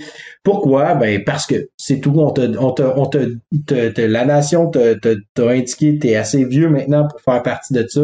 Maintenant monte les échelons. Puis euh, si tu réussis, fais-nous fais-nous honneur. Sinon ben tout bad so sad, tu sais. Euh, ben moi, j'ai jamais joué à Kremlin. Euh, j'ai joué à un jeu, par contre, qui s'appelle Nothing Personal. Je sais pas si ça vous dit quelque chose, ce jeu qui est euh, fait par nul autre que Tom Vassal, exactement, et qui, si je me trompe pas, était fortement inspiré du jeu Kremlin à la base.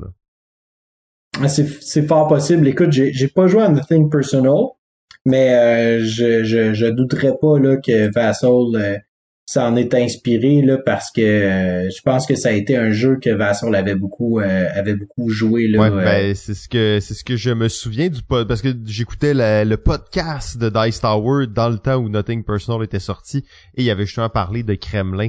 Je m'étais fait d'ailleurs une copie print and play de Nothing Personal. Et on était on était à une autre époque. Wow. Ouais, maintenant qu'on qu'on est dans la politique, je pense que on va y aller avec le, le gros canon de 1986 là. Euh, j'ai de la misère à, vraiment dire ça comme ça, mais je connais vraiment pas tous les jeux, j'ai pas joué à tous les jeux. Mais s'il y a un jeu qui était avant-gardiste, et même plus que toute la bande de Future Past, c'est...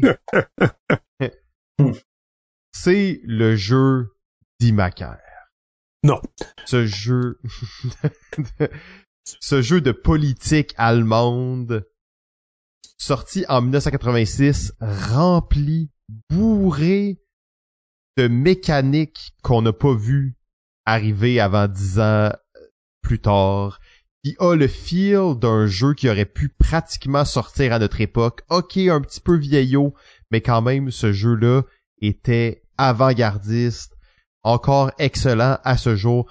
Les jeux de 1986 que tu peux sortir et jouer tel quel, au-delà du fait que c'est une, genre de, de, de, de, de culte ou de quelque chose de vraiment d'emblématique, ils sont très rares. Dimaker, tu le sors, tu la mets sur la table et tu joues n'importe quand à ce jeu. Ben, n'importe quand. En, n'importe En tant que t'es 4 heures, 4-5 heures devant toi, là. Ouais, 4-5 heures et, et, et aussi 3-4 joueurs. Euh, parce que c'est, c'est quand même un jeu qui prend toute son essence à, à ça. À 5, là. Ouais, ouais. c'est effectivement, ok, bon. dès que t'es 5 pis t'as 5 heures devant toi, tu peux jouer à 10 Maker. Ouais.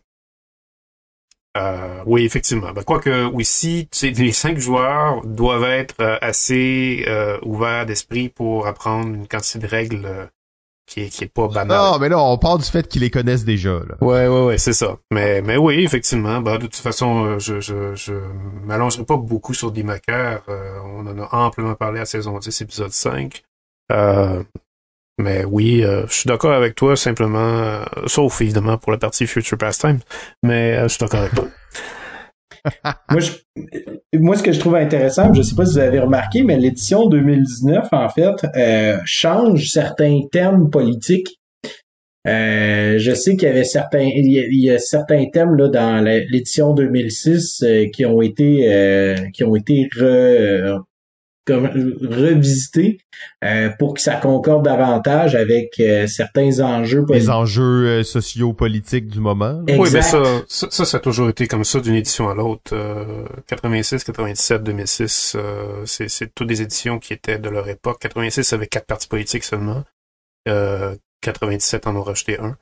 Et les partis politiques, évidemment, de 86 étaient à l'image des élections qui ont justement eu lieu en Allemagne en 86. Ouais. Euh, moi, je trouve ça toujours intéressant, en fait, ces, ces, euh, ces jeux-là qui vont, en fait, représenter, euh, représenter les, les, le contexte, en fait, politique, géopolitique d'un pays en particulier. Là, juste mentionner au passage là, un, jeu moins populaire qui s'appelle Swedish Parliament, qui, qui, qui, qui, veut, en fait, faire euh, qui veut reprendre un peu les, les le parlement en fait euh, de, de, de, la Suède. Euh, je trouve ça toujours intéressant. Écoute, j'ai pas encore joué malheureusement à, à Dimaker, mais j'ai très très hâte. Là, je veux dire, c'est, c'est un jeu que j'ai dans ma collection que j'attends juste de faire mais que le monde m'a choqué quand j'ai voulu caler la game. Oh non, oh non, appelle-moi, moi je choke pas une partie de Dimaker. Là. Bon ben demain, si Pierre se présente chez nous, on jouera. mais euh, mais euh, mais un autre jeu, euh, tu sais, puis je veux, je veux le mentionner au passage, on n'est pas, on, on c'est une mention honorable. Tu parles de jeux qui ont passé au travers du temps.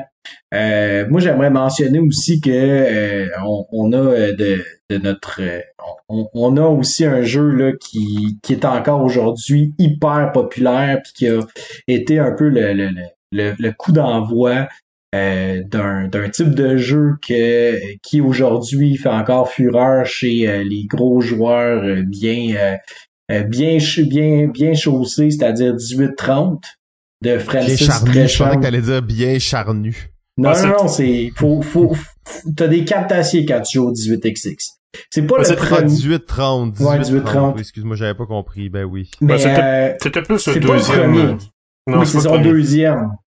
Ouais, mais c'est comme la, c'est, c'est, c'est la refonte du premier, euh, 12 ans plus tard.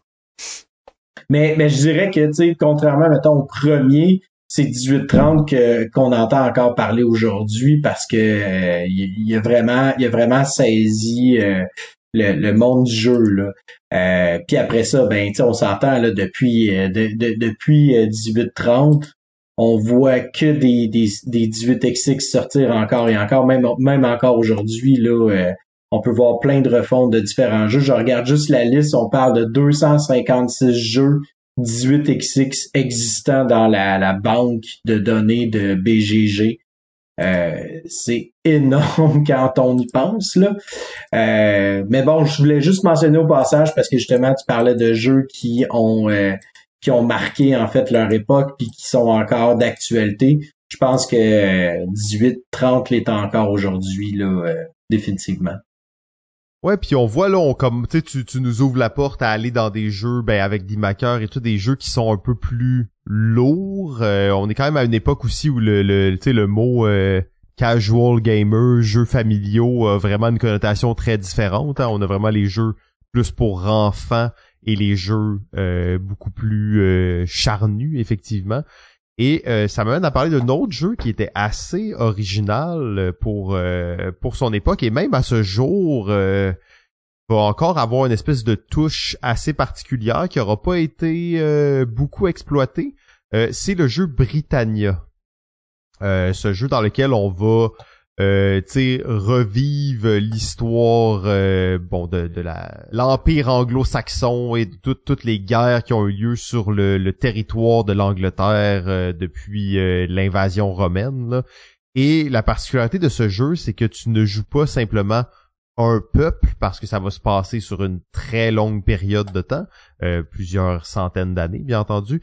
Et donc, emmener ton le peuple que tu joues, mettons, tu jouais les Saxons, est, est voué à à, perdre, à ne plus être présent, à ne plus être à jour technologiquement, à ne plus avoir la, force d'être là, et tu vas reprendre un autre peuple pour continuer la guerre et essayer de faire toujours le maximum de points avec euh, le peuple que tu as à jouer à ce moment-là. Euh, bon, ceux qui sont plus alertes euh, feront immédiatement le lien avec un jeu comme Small World, qui est probablement un des seuls jeux qui a vraiment repris cette idée En fait, de, de transfert. il y en a eu plusieurs, on va dire. Small World est le plus connu, mais euh, Britannia a vraiment créé un créneau. C'était le premier du genre à faire ça, mais après, euh, il y en a eu qui ont suivi assez rapidement. Maharaja et sa version qui se déroule en Inde, qui a été faite en 94. Chariots, euh, Chariots, euh, je me souviens plus du titre complet, mais euh, il y a le mot Chariots dedans qui, s'est- qui était sorti en 97 pour, euh, par- pour faire le même principe, mais dans la- dans l'époque d'Alexandre le Grand. Euh, avant Small World, il y avait Vinci, qui, euh, qui était euh, finalement la première incarnation. Vinci, ça c'est très cool. Hein? Ça, ça, c'est la première incarnation de Small World. C'est du- le même auteur que Small World qui, Ouais, qui, c'est a- ça, qui- c'est la version euh, juste un peu plus euh, gamer et un peu moins propre. Ouais, un peu plus euh, civilisation. Et il y a History of the World qui est sorti en 91, si je me souviens bien.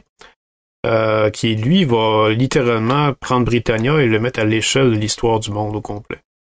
Euh, étrangement, par contre, ça ne durera pas aussi longtemps. Euh, Ah. Parce que c'est beaucoup plus simple dans ses règles. Euh, c'est beaucoup plus direct. Mais tout ça pour dire finalement que Britannia a vraiment donné naissance à un créneau.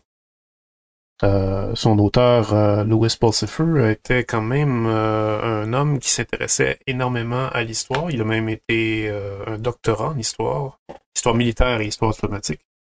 Et il est même devenu un professeur non seulement d'histoire, mais de création d'une société. Hmm. Et il enseigne, à vrai dire, en Caroline du Nord.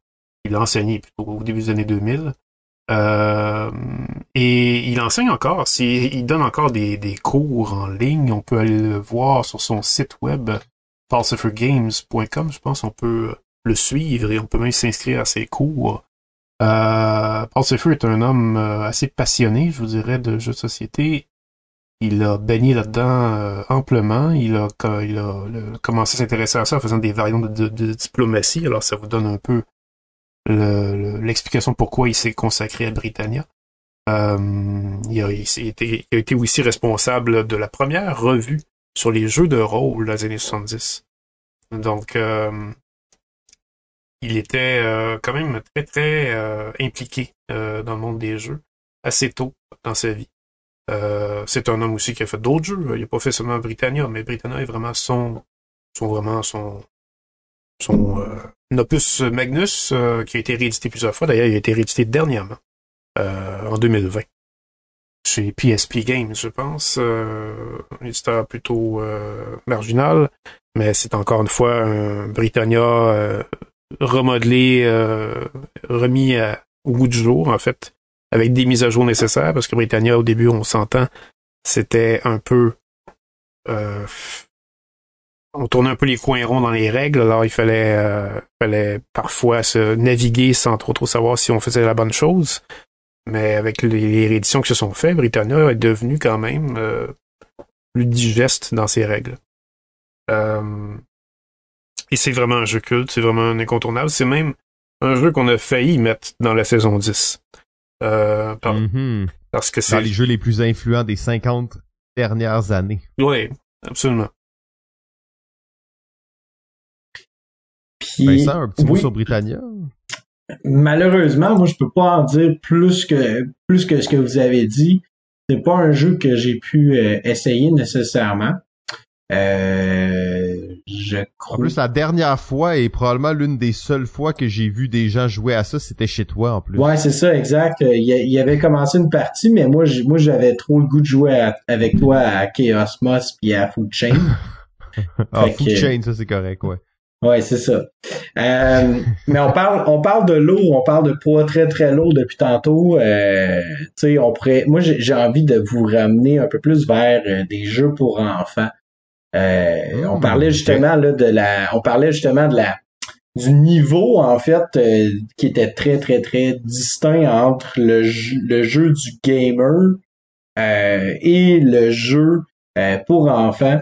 Euh, 1986, c'est là qu'on a vu le, naître Labyrinthe. Oh, quel jeu incroyable.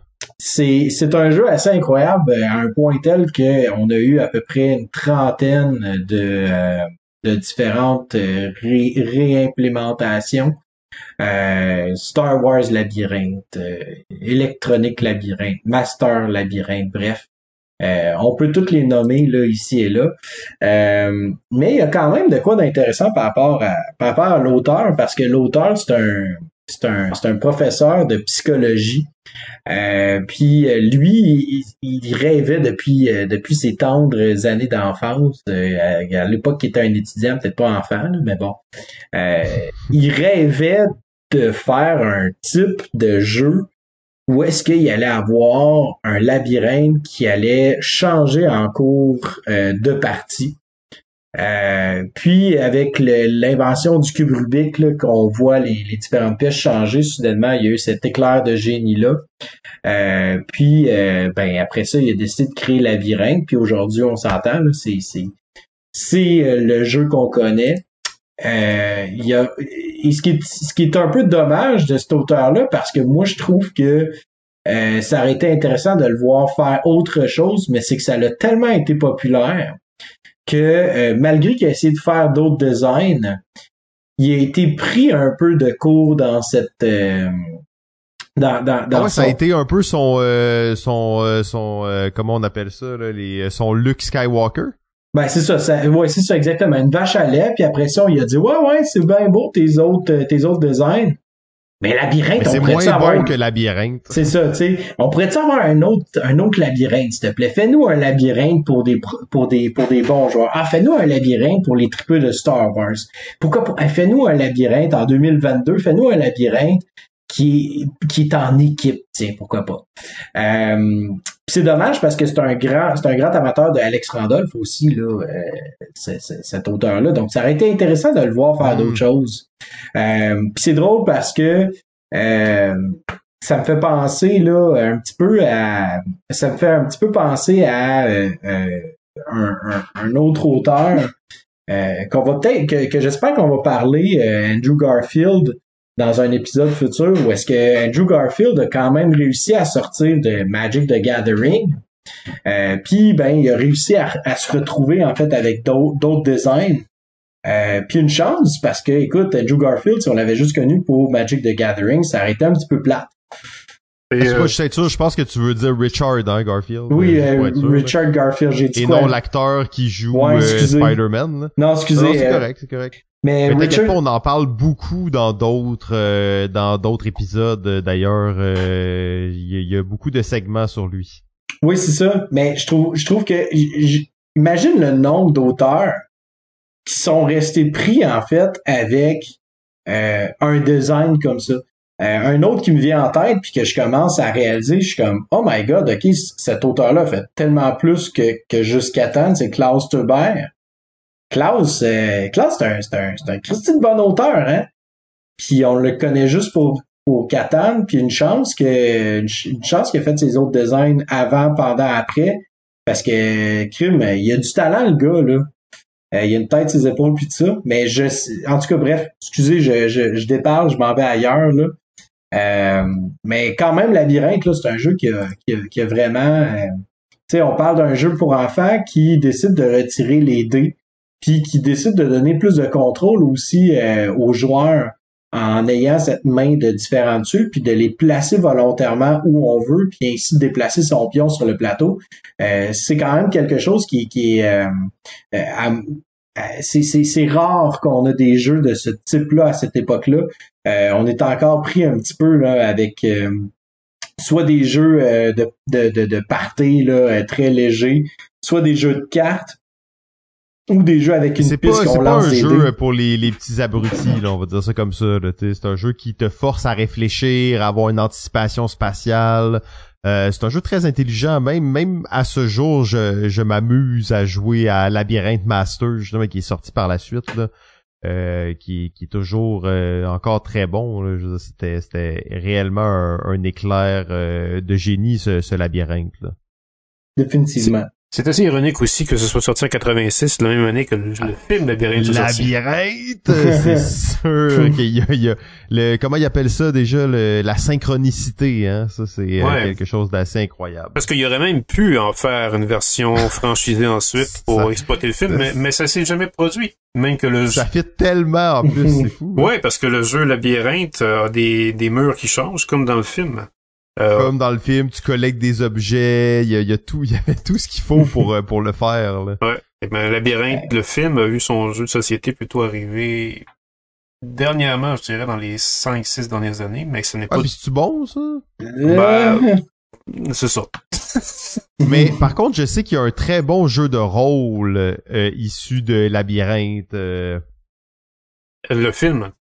Ouais, ouais, ouais, Roleplay Book. En fait, c'est une espèce de livre de The Adventure Game, ça s'appelle. On dévira pas trop, là. Ouais. Mais euh, Labyrinthe, The Adventure Game, c'est un livre dans lequel il y a des, il y a des dés, là, tu sais, il y a comme une espèce de de trou dans les pages pour ranger ton dé. Fait que c'est vraiment un livre de dont vous êtes le héros, slash jeu de rôle, slash aventure.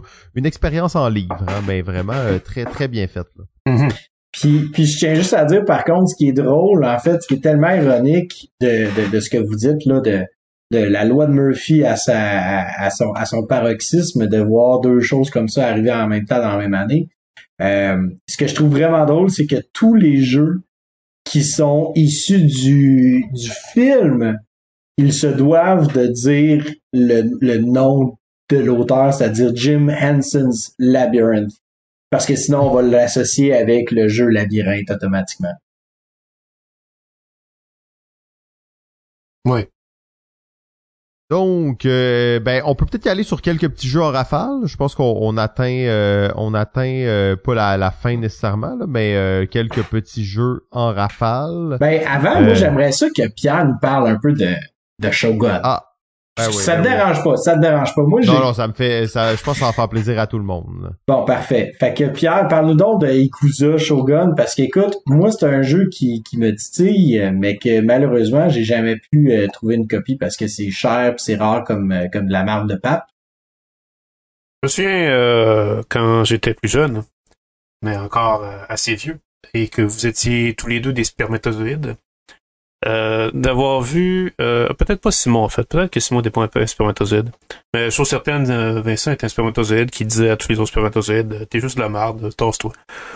Euh, Il y a une série télé à faire là, là, il y a quelque chose. oui, oui. Euh, je me souviens d'avoir vu Shogun dans une boutique de jeux et mon regard était simplement figé. Je ne pouvais plus regarder rien d'autre. Ah, le jeune Pierre devant Ikuza. Ouais. Et j'étais même avec un de mes amis euh, qui euh, qui tripait solide aussi, euh, qui voyait ce jeu-là, qui tripait sur tout ce qui était Japon.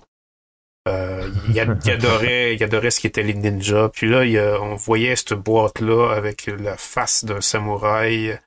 Et euh, Des milliers de figurines. oui, en fait, quand on regardait en arrière de la boîte, puis là, on voyait la figurine du ninja. Puis là, le- le- là, mon ami, il en pouvait plus. Il disait, ah, achète-le, achète-le. On il entendait la voix, il entendait la voix, là, tu sais, quand, quand il voit l'anneau dans Seigneur des Anneaux, là. Oui, ouais, c'était pas mal ça, effectivement. Et à côté de cette boîte-là, il y avait un autre boîte qui s'appelait Forteresse America. Et- Ah, ben là, c'était l'autre jeu dont on voulait parler, justement. Et j'hésitais, en fait, je me disais, mais mon Dieu, c'est deux jeux qui ont l'air super bons. Et c'est deux jeux qui avaient le même acabit, c'est-à-dire qu'ils avaient la même taille de boîte, le même éditeur qui était Milton Bradley.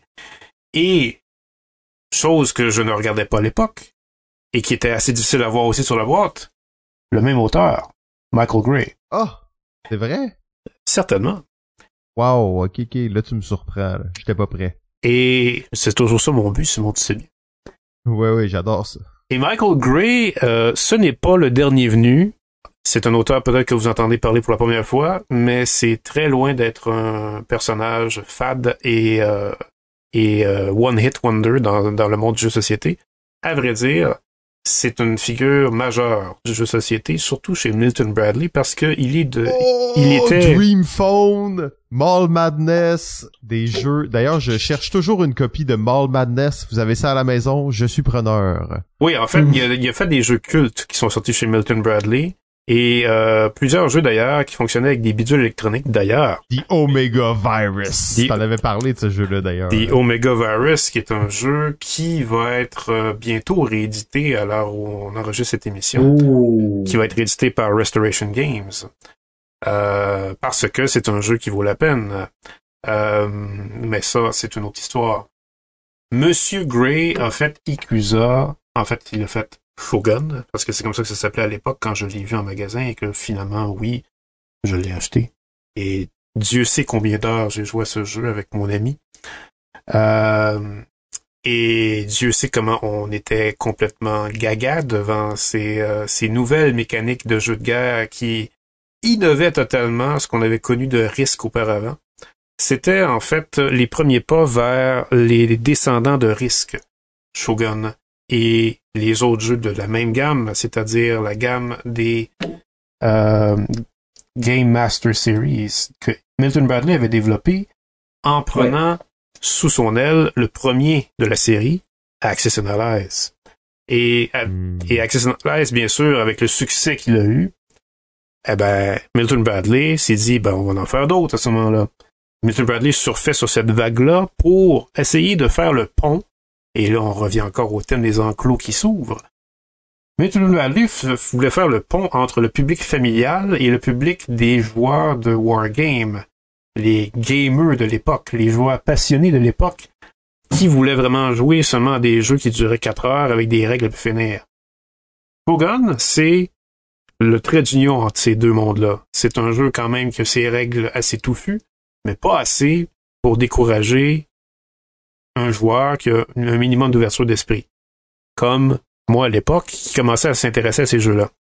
Et Shogun aussi a des règles assez innovantes, très très cool, euh, comme un jeu de tir, une mécanique de tir à, la courte paille pour savoir qui est le premier joueur en tirant des katanas dans une main. Euh, la mécanique du ninja, bien sûr, qui est une mécanique où on peut carrément stopper un joueur pour nous attaquer si on l'utilise parce qu'on va assassiner son daimyo. Son daimyo qui est un général qui nous attaque. Euh, il y a des petites armées qui se déplacent sur la, carte de, Shogun, la carte du Japon. C'est des daimyo, en fait, qui, des généraux qui, qui vont diriger des mini-armées qui se déplacent sur les territoires. Et c'est véritablement là le, piment du jeu, parce que en plus des troupes qui se, qui se font la guerre d'une frontière à l'autre entre territoires, comme dans Risk, dans Shogun, l'idée de génie, c'était qu'il y avait des figurines qui représentaient des pelotons d'armées. Et là, ça devenait des, des espèces de gros bulldozers qui pouvaient marcher sur la, la, carte parce que lorsque ces pelotons-là arrivaient dans un territoire, les armées du territoire se défendaient contre une multitude d'armées qui pouvaient attaquer ce territoire-là. Et chaque territoire pouvait avoir cinq armées maximum, alors que le peloton pouvait en avoir plus que cinq, pouvait en avoir plus qu'à quinze. Donc ça devenait vraiment quelque chose d'assez majeur quand on venait faire face à ça. Et c'est pour ça qu'on utilisait le ninja pour paralyser l'armée qui arrivait devant nous, parce qu'on envoyait le ninja pour essayer d'assassiner le daimyo avant qu'il arrive. Mais ça pouvait se retourner contre nous. Il fallait lancer un dé, et le ninja pouvait soudainement nous trahir et nous assassiner. Mais, non! mais l'idée, c'est que Shogun, c'était le cinquième et dernier de la ligne de ces jeux-là, qui avait été commencé par Access Knowledge. Fortress America était le quatrième. Et Mike Gray avait été sommé de faire ces deux jeux-là pour essayer de extensionner la ligne qui avait déjà été commencée par Larry Harris avec Access Knowledge, qui avait été aussi poursuivi avec Broadsides and Border Parties, qui est un jeu à deux de pirates avec un matériel absolument hallucinant qui ferait pâlir d'envie les Kickstarter d'aujourd'hui. Et aussi, euh, Conquest of the Empire, qui a été réédité plus tard aussi, avec la patte de Martin Wallace, qui a inséré les règles de Struggle of Empires dans ce jeu-là. Mais, euh, oh, je m'étale encore. Vous voyez à quel, vous voyez à quel point que s'il y, en a des choses à dire avec Shogun. Ouais, ouais, c'était pas anodin. Moi, je pensais que t'allais nous faire ça en deux, trois minutes, mais je suis très heureux que tu nous en parles. Écoute, c'est sûr. Écoute, c'est c'est un c'est un jeu mythique là tout ça. Là. Bref, euh, je te laisse continuer Pierre dans ta dans ta lancée.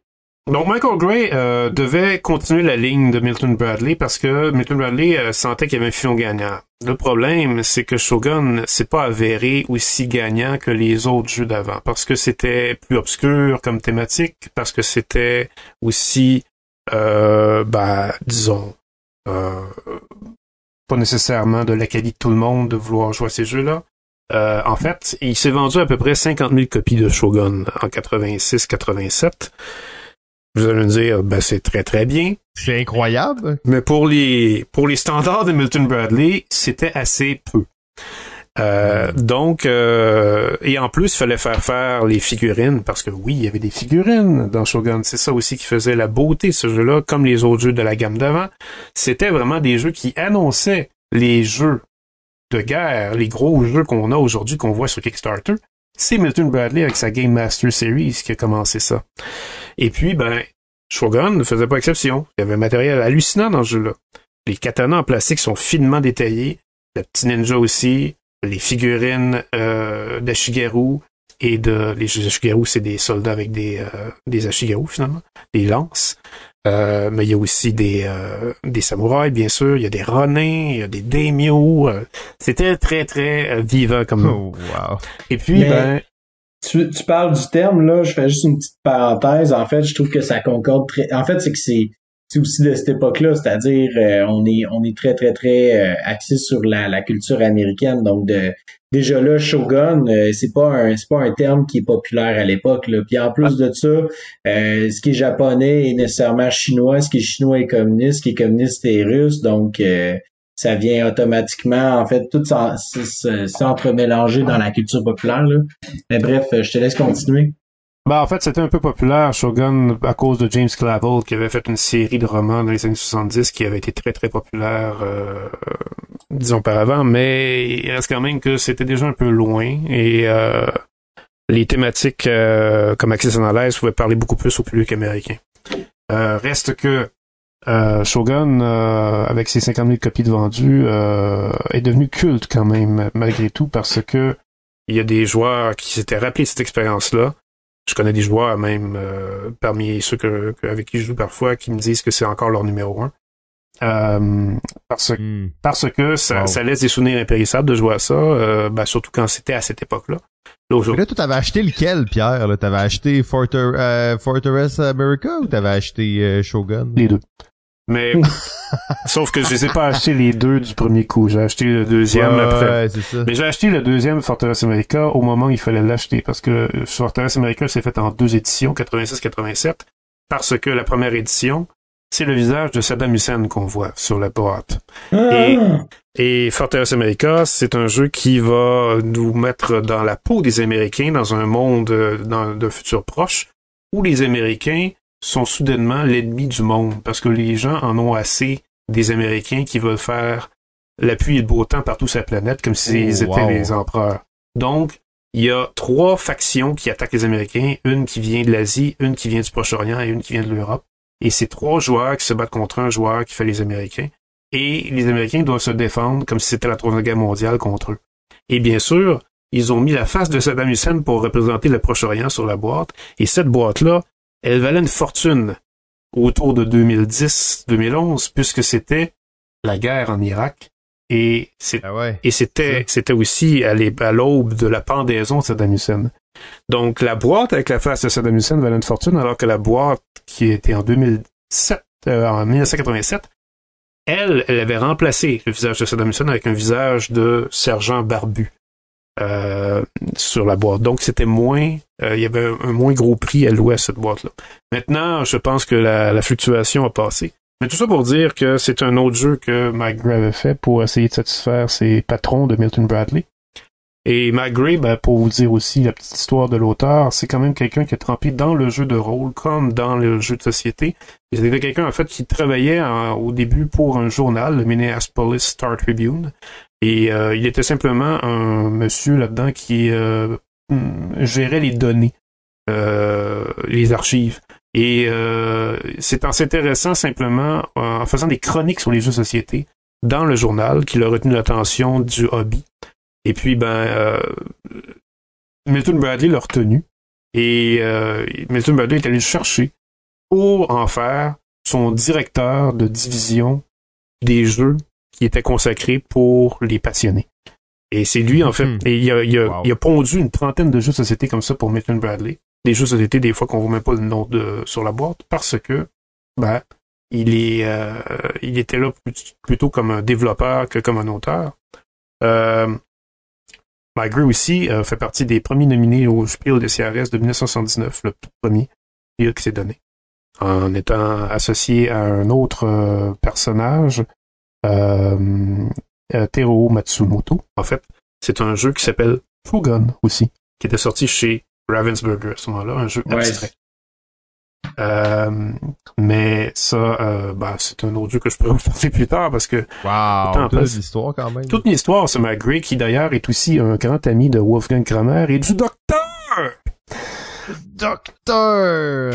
Et Monsieur Gray, d'ailleurs, a, a découvert le Salon des Scènes en 89. Euh, Salon des Scènes qui se déroule euh, au moment où on enregistre cette émission pour l'édition 2022. Et comme tous les joueurs de l'époque qui découvraient le Salon des Scènes aux États-Unis, il était obnubilé de découvrir soudainement qu'il y avait quelque chose de caché dans le monde des jeux de qu'il ne connaissait pas. Les jeux de société allemands et européens. Parce que lui, il était habitué à faire affaire avec un public américain depuis qu'il était dans l'industrie. Et quand il a vu que ça existait, cette- ce monde-là, eh ben là, il s'est dit, ah ben je m'inquiète pas pour le jeu de société. Euh, on, on- on est, on est vraiment euh, assuré d'avoir un hobby qui va durer longtemps. Donc, euh, ceci Ouais. euh, conclut assez brièvement l'histoire de Mike Gray de Shogun, qui a Mais été tout ça, je, tout ça, je le savais déjà, là, mais t'as-tu d'autres choses à me dire là-dessus que je saurais pas, Pierre? Ouais, mais ça, ouais, ouais. Ah ben ça c'est toujours euh, des, des pépites intéressantes effectivement là. Euh, Michael Gray, un auteur à se rappeler puis à des noms à connaître là. On, c'est, en plus c'est une époque comme tu l'as dit Pierre où t'as commencé comme ça. les noms n'étaient pas nécessairement inscrits sur les boîtes, c'était pas quelque chose qu'on mettait de l'avant, euh, le nom d'un auteur, euh, surtout pas dans les jeux américains de, de cette époque-là. Oui. Euh, donc c'est bien de leur de leur redonner la place qu'ils qui méritent là, comme, ah ben, je comme pourrais, créateur. Je pourrais rajouter d'ailleurs que Michael Gray est responsable du premier jeu de rôle science-fiction. parce qu'il a rencontré Gary Gigax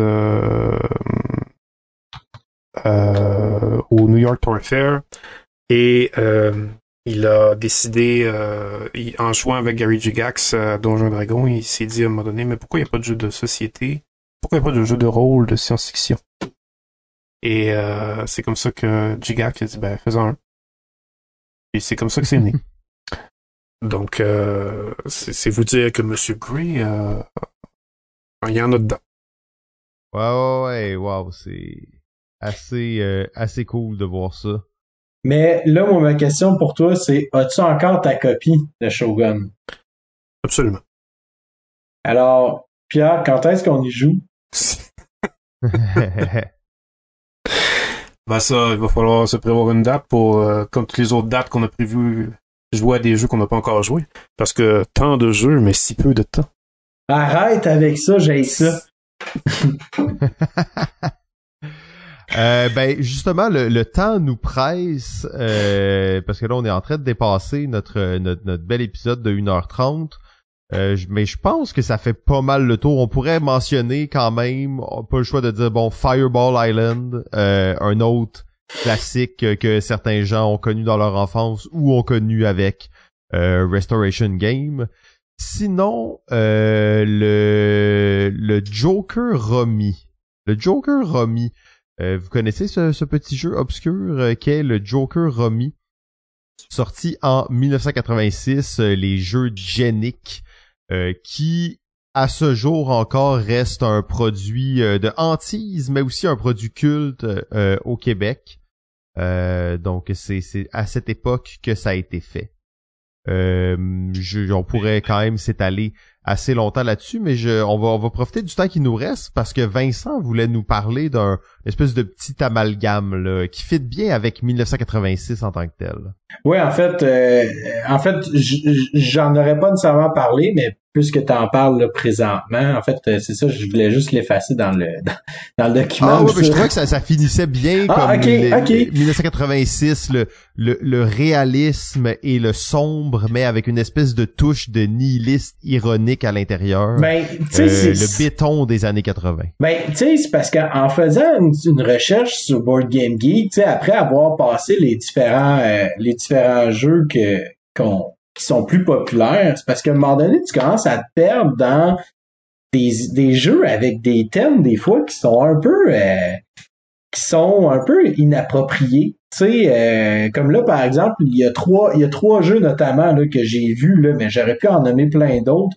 Euh, c'est des sujets, en fait, c'est des, des thèmes racistes, des thèmes qui sont un peu, qui, qui se moquent un peu de, euh, de, de, de, de, gens qui sont dans la souffrance, euh, ou encore qui, qui mettent en valeur l'espèce de, justement, on parlait, l'espèce de, de, système capitaliste qui va faire profiter une petite, une petite portion là, de de la société. Tu sais, on parle d'abord de Shanghai Trader, euh, qui est pas un jeu là nécessairement qui, qui vaut le détour, mais qui est tel. vous irez voir en fait la boîte. Là, la boîte, c'est, écoute, c'est, c'est, on dirait que c'est un vieux. Euh, c'est comme un, tu sais les, les, les magazines Safarir là. Euh, c'est vraiment une parodie en fait là, asiatique là, typique. Puis euh, il y a vraiment des, il y a vraiment des référents dans le jeu très raciste et condescendant là, envers euh, la communauté euh, la, communauté asiatique là, at large. un autre jeu là, qui s'appelle Orgie, où est-ce que bon, tu représentes un, un sénateur dans, dans l'Antiquité romaine. et ben tu fais tout simplement, tu essaies de juste faire le plus de trucs possible de concupissant. tu vas organiser des tu, vas organiser des, des, des, tu vas organiser en fait euh, euh, des, euh, des, des combats dans l'arène avec du, avec des, des pauvres petites victimes qui vont se faire déchirer par des lions. Euh, pendant que toi, tu peux aller aussi te promener puis euh, te faire griller à bedaine pendant que des femmes te donnent des, des, des raisins. Euh, puis tu sais si tu regardes le juste à regarder le plateau là ça en est pathétique de voir à quel point que euh, on est vraiment en train de ridiculiser ça. Le jeu a même pas de l'air bon mais c'était c'était je trouvais ça tellement aberrant là, de voir ça euh, puis de voir à quel point qu'il y a une légèreté à certains niveaux puis un niveau de moquerie très très très élevé alors qu'on prend au sérieux là, plusieurs plusieurs autres euh, sujets là, qui viennent vraiment qui viennent vraiment nous, qui vient vraiment nous, nous percuter. Euh, et sinon, ben, il y a un jeu sur Playboy. Pourquoi Playboy? Tu sais, honnêtement, tu peux faire des jeux sur n'importe quoi, mais là, il y a un jeu de Playboy. Puis, ben, le but, c'est simple, c'est juste de comme de faire en sorte que euh, tu puisses être le plus hédoniste possible. Euh, ton but, c'est de faire carrière dans le domaine de la pornographie pour accumuler plus de gloire et de bonheur parce qu'évidemment, bon, euh, c'est, c'est, que du bonheur dans cette euh, dans cette industrie-là. Euh, fait que je trouve que c'est un petit peu euh, tu sais je, puis je sais pas si le jeu a été fait comme étant une satire mais encore là je trouve que c'est comme tu sais des gens sont en train tu sais il y a, y, y a plein de situations super tendancieuses qui se passent dans le monde puis ben nous, on est encore en train de, de, de se moquer là, de certaines, euh, certaines réalités. C'est un peu drôle parce que ça me fait penser, puis je veux faire un, un, lien aussi avec aujourd'hui. Des fois, on a tendance à prendre, à prendre beaucoup de, de on donne beaucoup d'importance à, à des choses alors que euh, il y a des situations vraiment terribles qui se passent dans le monde. sais, euh, un exemple que j'ai vu dernièrement où est-ce que bon, il y a des gens qui lançaient euh, du lait dans des allées euh, parce qu'ils voulaient qu'on arrête de, de, de qu'on arrête le, mauvais traitement des vaches alors que tu sais la fille a des bottes en cuir euh, puis que non seulement ça ben tu dis ok mais il y a encore il y a probablement du monde en Afrique qui ou en tu sais dans des pays plus pauvres qui auraient peut-être aimé ça avoir ce lait là tu sais. Mais toi tu le vides à terre tu sais c'est comme il y a il y a vraiment une espèce de, de déséquilibre qui, qui se crée même en 86 quand on voit tous ces bouleversements-là, là, euh, au final, on, s'entend, le jeu, ça reste quand même un produit culturel, puis euh, c'est, un reflet de, de la société dans laquelle dans laquelle on vit. Euh, donc on peut vraiment bien le voir là, ça en 86 là à travers tous les petits jeux euh, ici et là que tu fais comme ah ça me rend mal à l'aise tout ça. Ah, ben oui, c'est ça, je trouve que c'est ça représente bien cette époque entre le très sérieux et très concret et l'espèce de laisser aller de l'autre côté. Euh, American Psycho, encore une fois, euh, j'ai dit Labyrinthe étant le film le plus emblématique parce que ça s'écoute avec toute la famille, là. mais euh, American Psycho pour moi représente tellement bien tout ce que tu viens de décrire de cette cette cette aberration de cette époque, les jeux qui vont se faire en 2022 auront ou seront aussi teintés de l'aberration de notre époque. Tout à fait. Euh, ben, je pense que ça fait le tour de 1986. Hein. On, a fait un grand tour de piste. On a parlé beaucoup du contexte, de l'esprit, de, de, de, de, la société à cette époque-là. Euh, les jeux, je je, trouve que c'est plus que n'importe quelle autre année qu'on a faite durant cette saison. Je crois que c'est les jeux qui représentent le mieux cette espèce de contexte-là dans lequel on évolue. Euh, oui, Pierre, t'avais un mot euh, sur 86 ou un autre jeu que t'aurais aimé parler? Bah, parenthèse sur un tout petit jeu finalement qui est devenu culte aussi, qui est sorti en 86, le Blood Ah ben oui, je pensais pas qu'on allait qu'on allait se lancer là, là, mais oui, oui, effectivement, ça serait ben, difficile de pas en parler. On n'aura pas vraiment le temps d'en parler, mais quand même, c'est c'est c'est dur de l'éviter puisque on sait à quel point ce jeu-là a connu tellement de fans, tellement de rééditions, euh, tellement de culte même, parce que c'est un jeu aussi qui de son époque très sanguinaire, très chaotique, Très Très Mad Max. Très Mad Max, mais dans un monde médiéval fantastique où on voit deux équipes de football euh, médiéval fantastique, mais constituées de créatures mythologiques comme des vampires, des momies, des trolls, des orques, des elfes, et chacune avec leurs caractéristiques plus euh, accentuées que d'autres, comme les elfes qui vont lancer très loin, mais qui vont être feluettes lorsqu'ils vont se faire foncer dedans. Euh, les vampires, forcément, qui vont être capable de convertir les joueurs adverses dans leur équipe. Euh, et les momies qui vont être très difficiles à terrasser parce qu'ils vont se régénérer. Euh, c'est, très très loufoque, mais en même temps très prenant et très hasardeux aussi parce que bon, c'est un jeu de son époque. Encore une fois, 86, on n'est pas encore dans les mécaniques euro, on est dans le Ameritrash. Mais ce que Jarvis Johnson a fait avec euh, ce jeu-là est assez phénoménal. Johnson qui a aussi conduit d'autres jeux par après, mais n'ont jamais vraiment eu le succès de Blood Bowl. Euh, parce que en fait, euh, on, le voit vraiment dans tout ce qui a été fait par, par la suite avec ce jeu-là. Il y a encore des rééditions, euh, je crois. Il y a encore des tournois, il y a encore des gens qui ben jouent à ça, qui font des saisons. Même à Montréal, il y a une, il y a une petite ligue de Blood Bowl. C'est ça. Ouais. Puis, puis, euh, puis, puis, ce qui est tellement drôle, tu sais, euh, par rapport à, à la, la, première première édition, c'est de voir en fait le personnage euh, principal sur la boîte qui est comme l'homme blanc avec des gros muscles, euh, qui ressemble quasiment à Arnold Schwarzenegger mais sans sa perruque dans euh, dans Conan le barbare. c'est très typique là encore une fois, tu sais l'espèce de promotion de de l'homme blanc là est, est, à son paroxysme, même dans des jeux qui se veulent être plus fantastiques et à caractère plus léger, tu sais. Mm-hmm. Oui, effectivement. Euh... Ah, c'est ça. C'est exactement ça. sur, ces, sur ces paroles woke, on n'aura pas le choix de terminer euh, l'épisode 1986.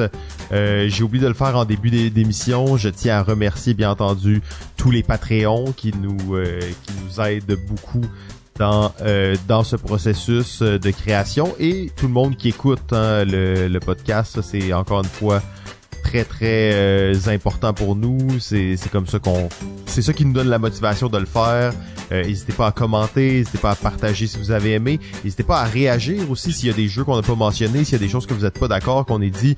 Vous savez, euh, on est toujours là pour un petit débat chez Balado Ludique, donc il n'y a pas de problème. Attaquez-nous du mieux que vous pouvez et ça va nous faire plaisir de ne pas répondre. Exact. Notre, épiderme est, bien ferme là. On se, se laissera pas intimidé par des petits commentaires bénins, là, je veux dire, vous avez le droit à votre opinion. Hein? Contrairement à d'autres personnes qui pensent qu'on peut pas dire ce qu'on peut, ce qu'on veut dire, mais bon. Oh, ok, là, il commence à être tard, donc euh, on vous souhaite une bonne journée et une bonne soirée à tous et à toutes à la maison. Et messieurs, je vous dis à la semaine prochaine. Oh yes, et vous à la maison, bon jouage.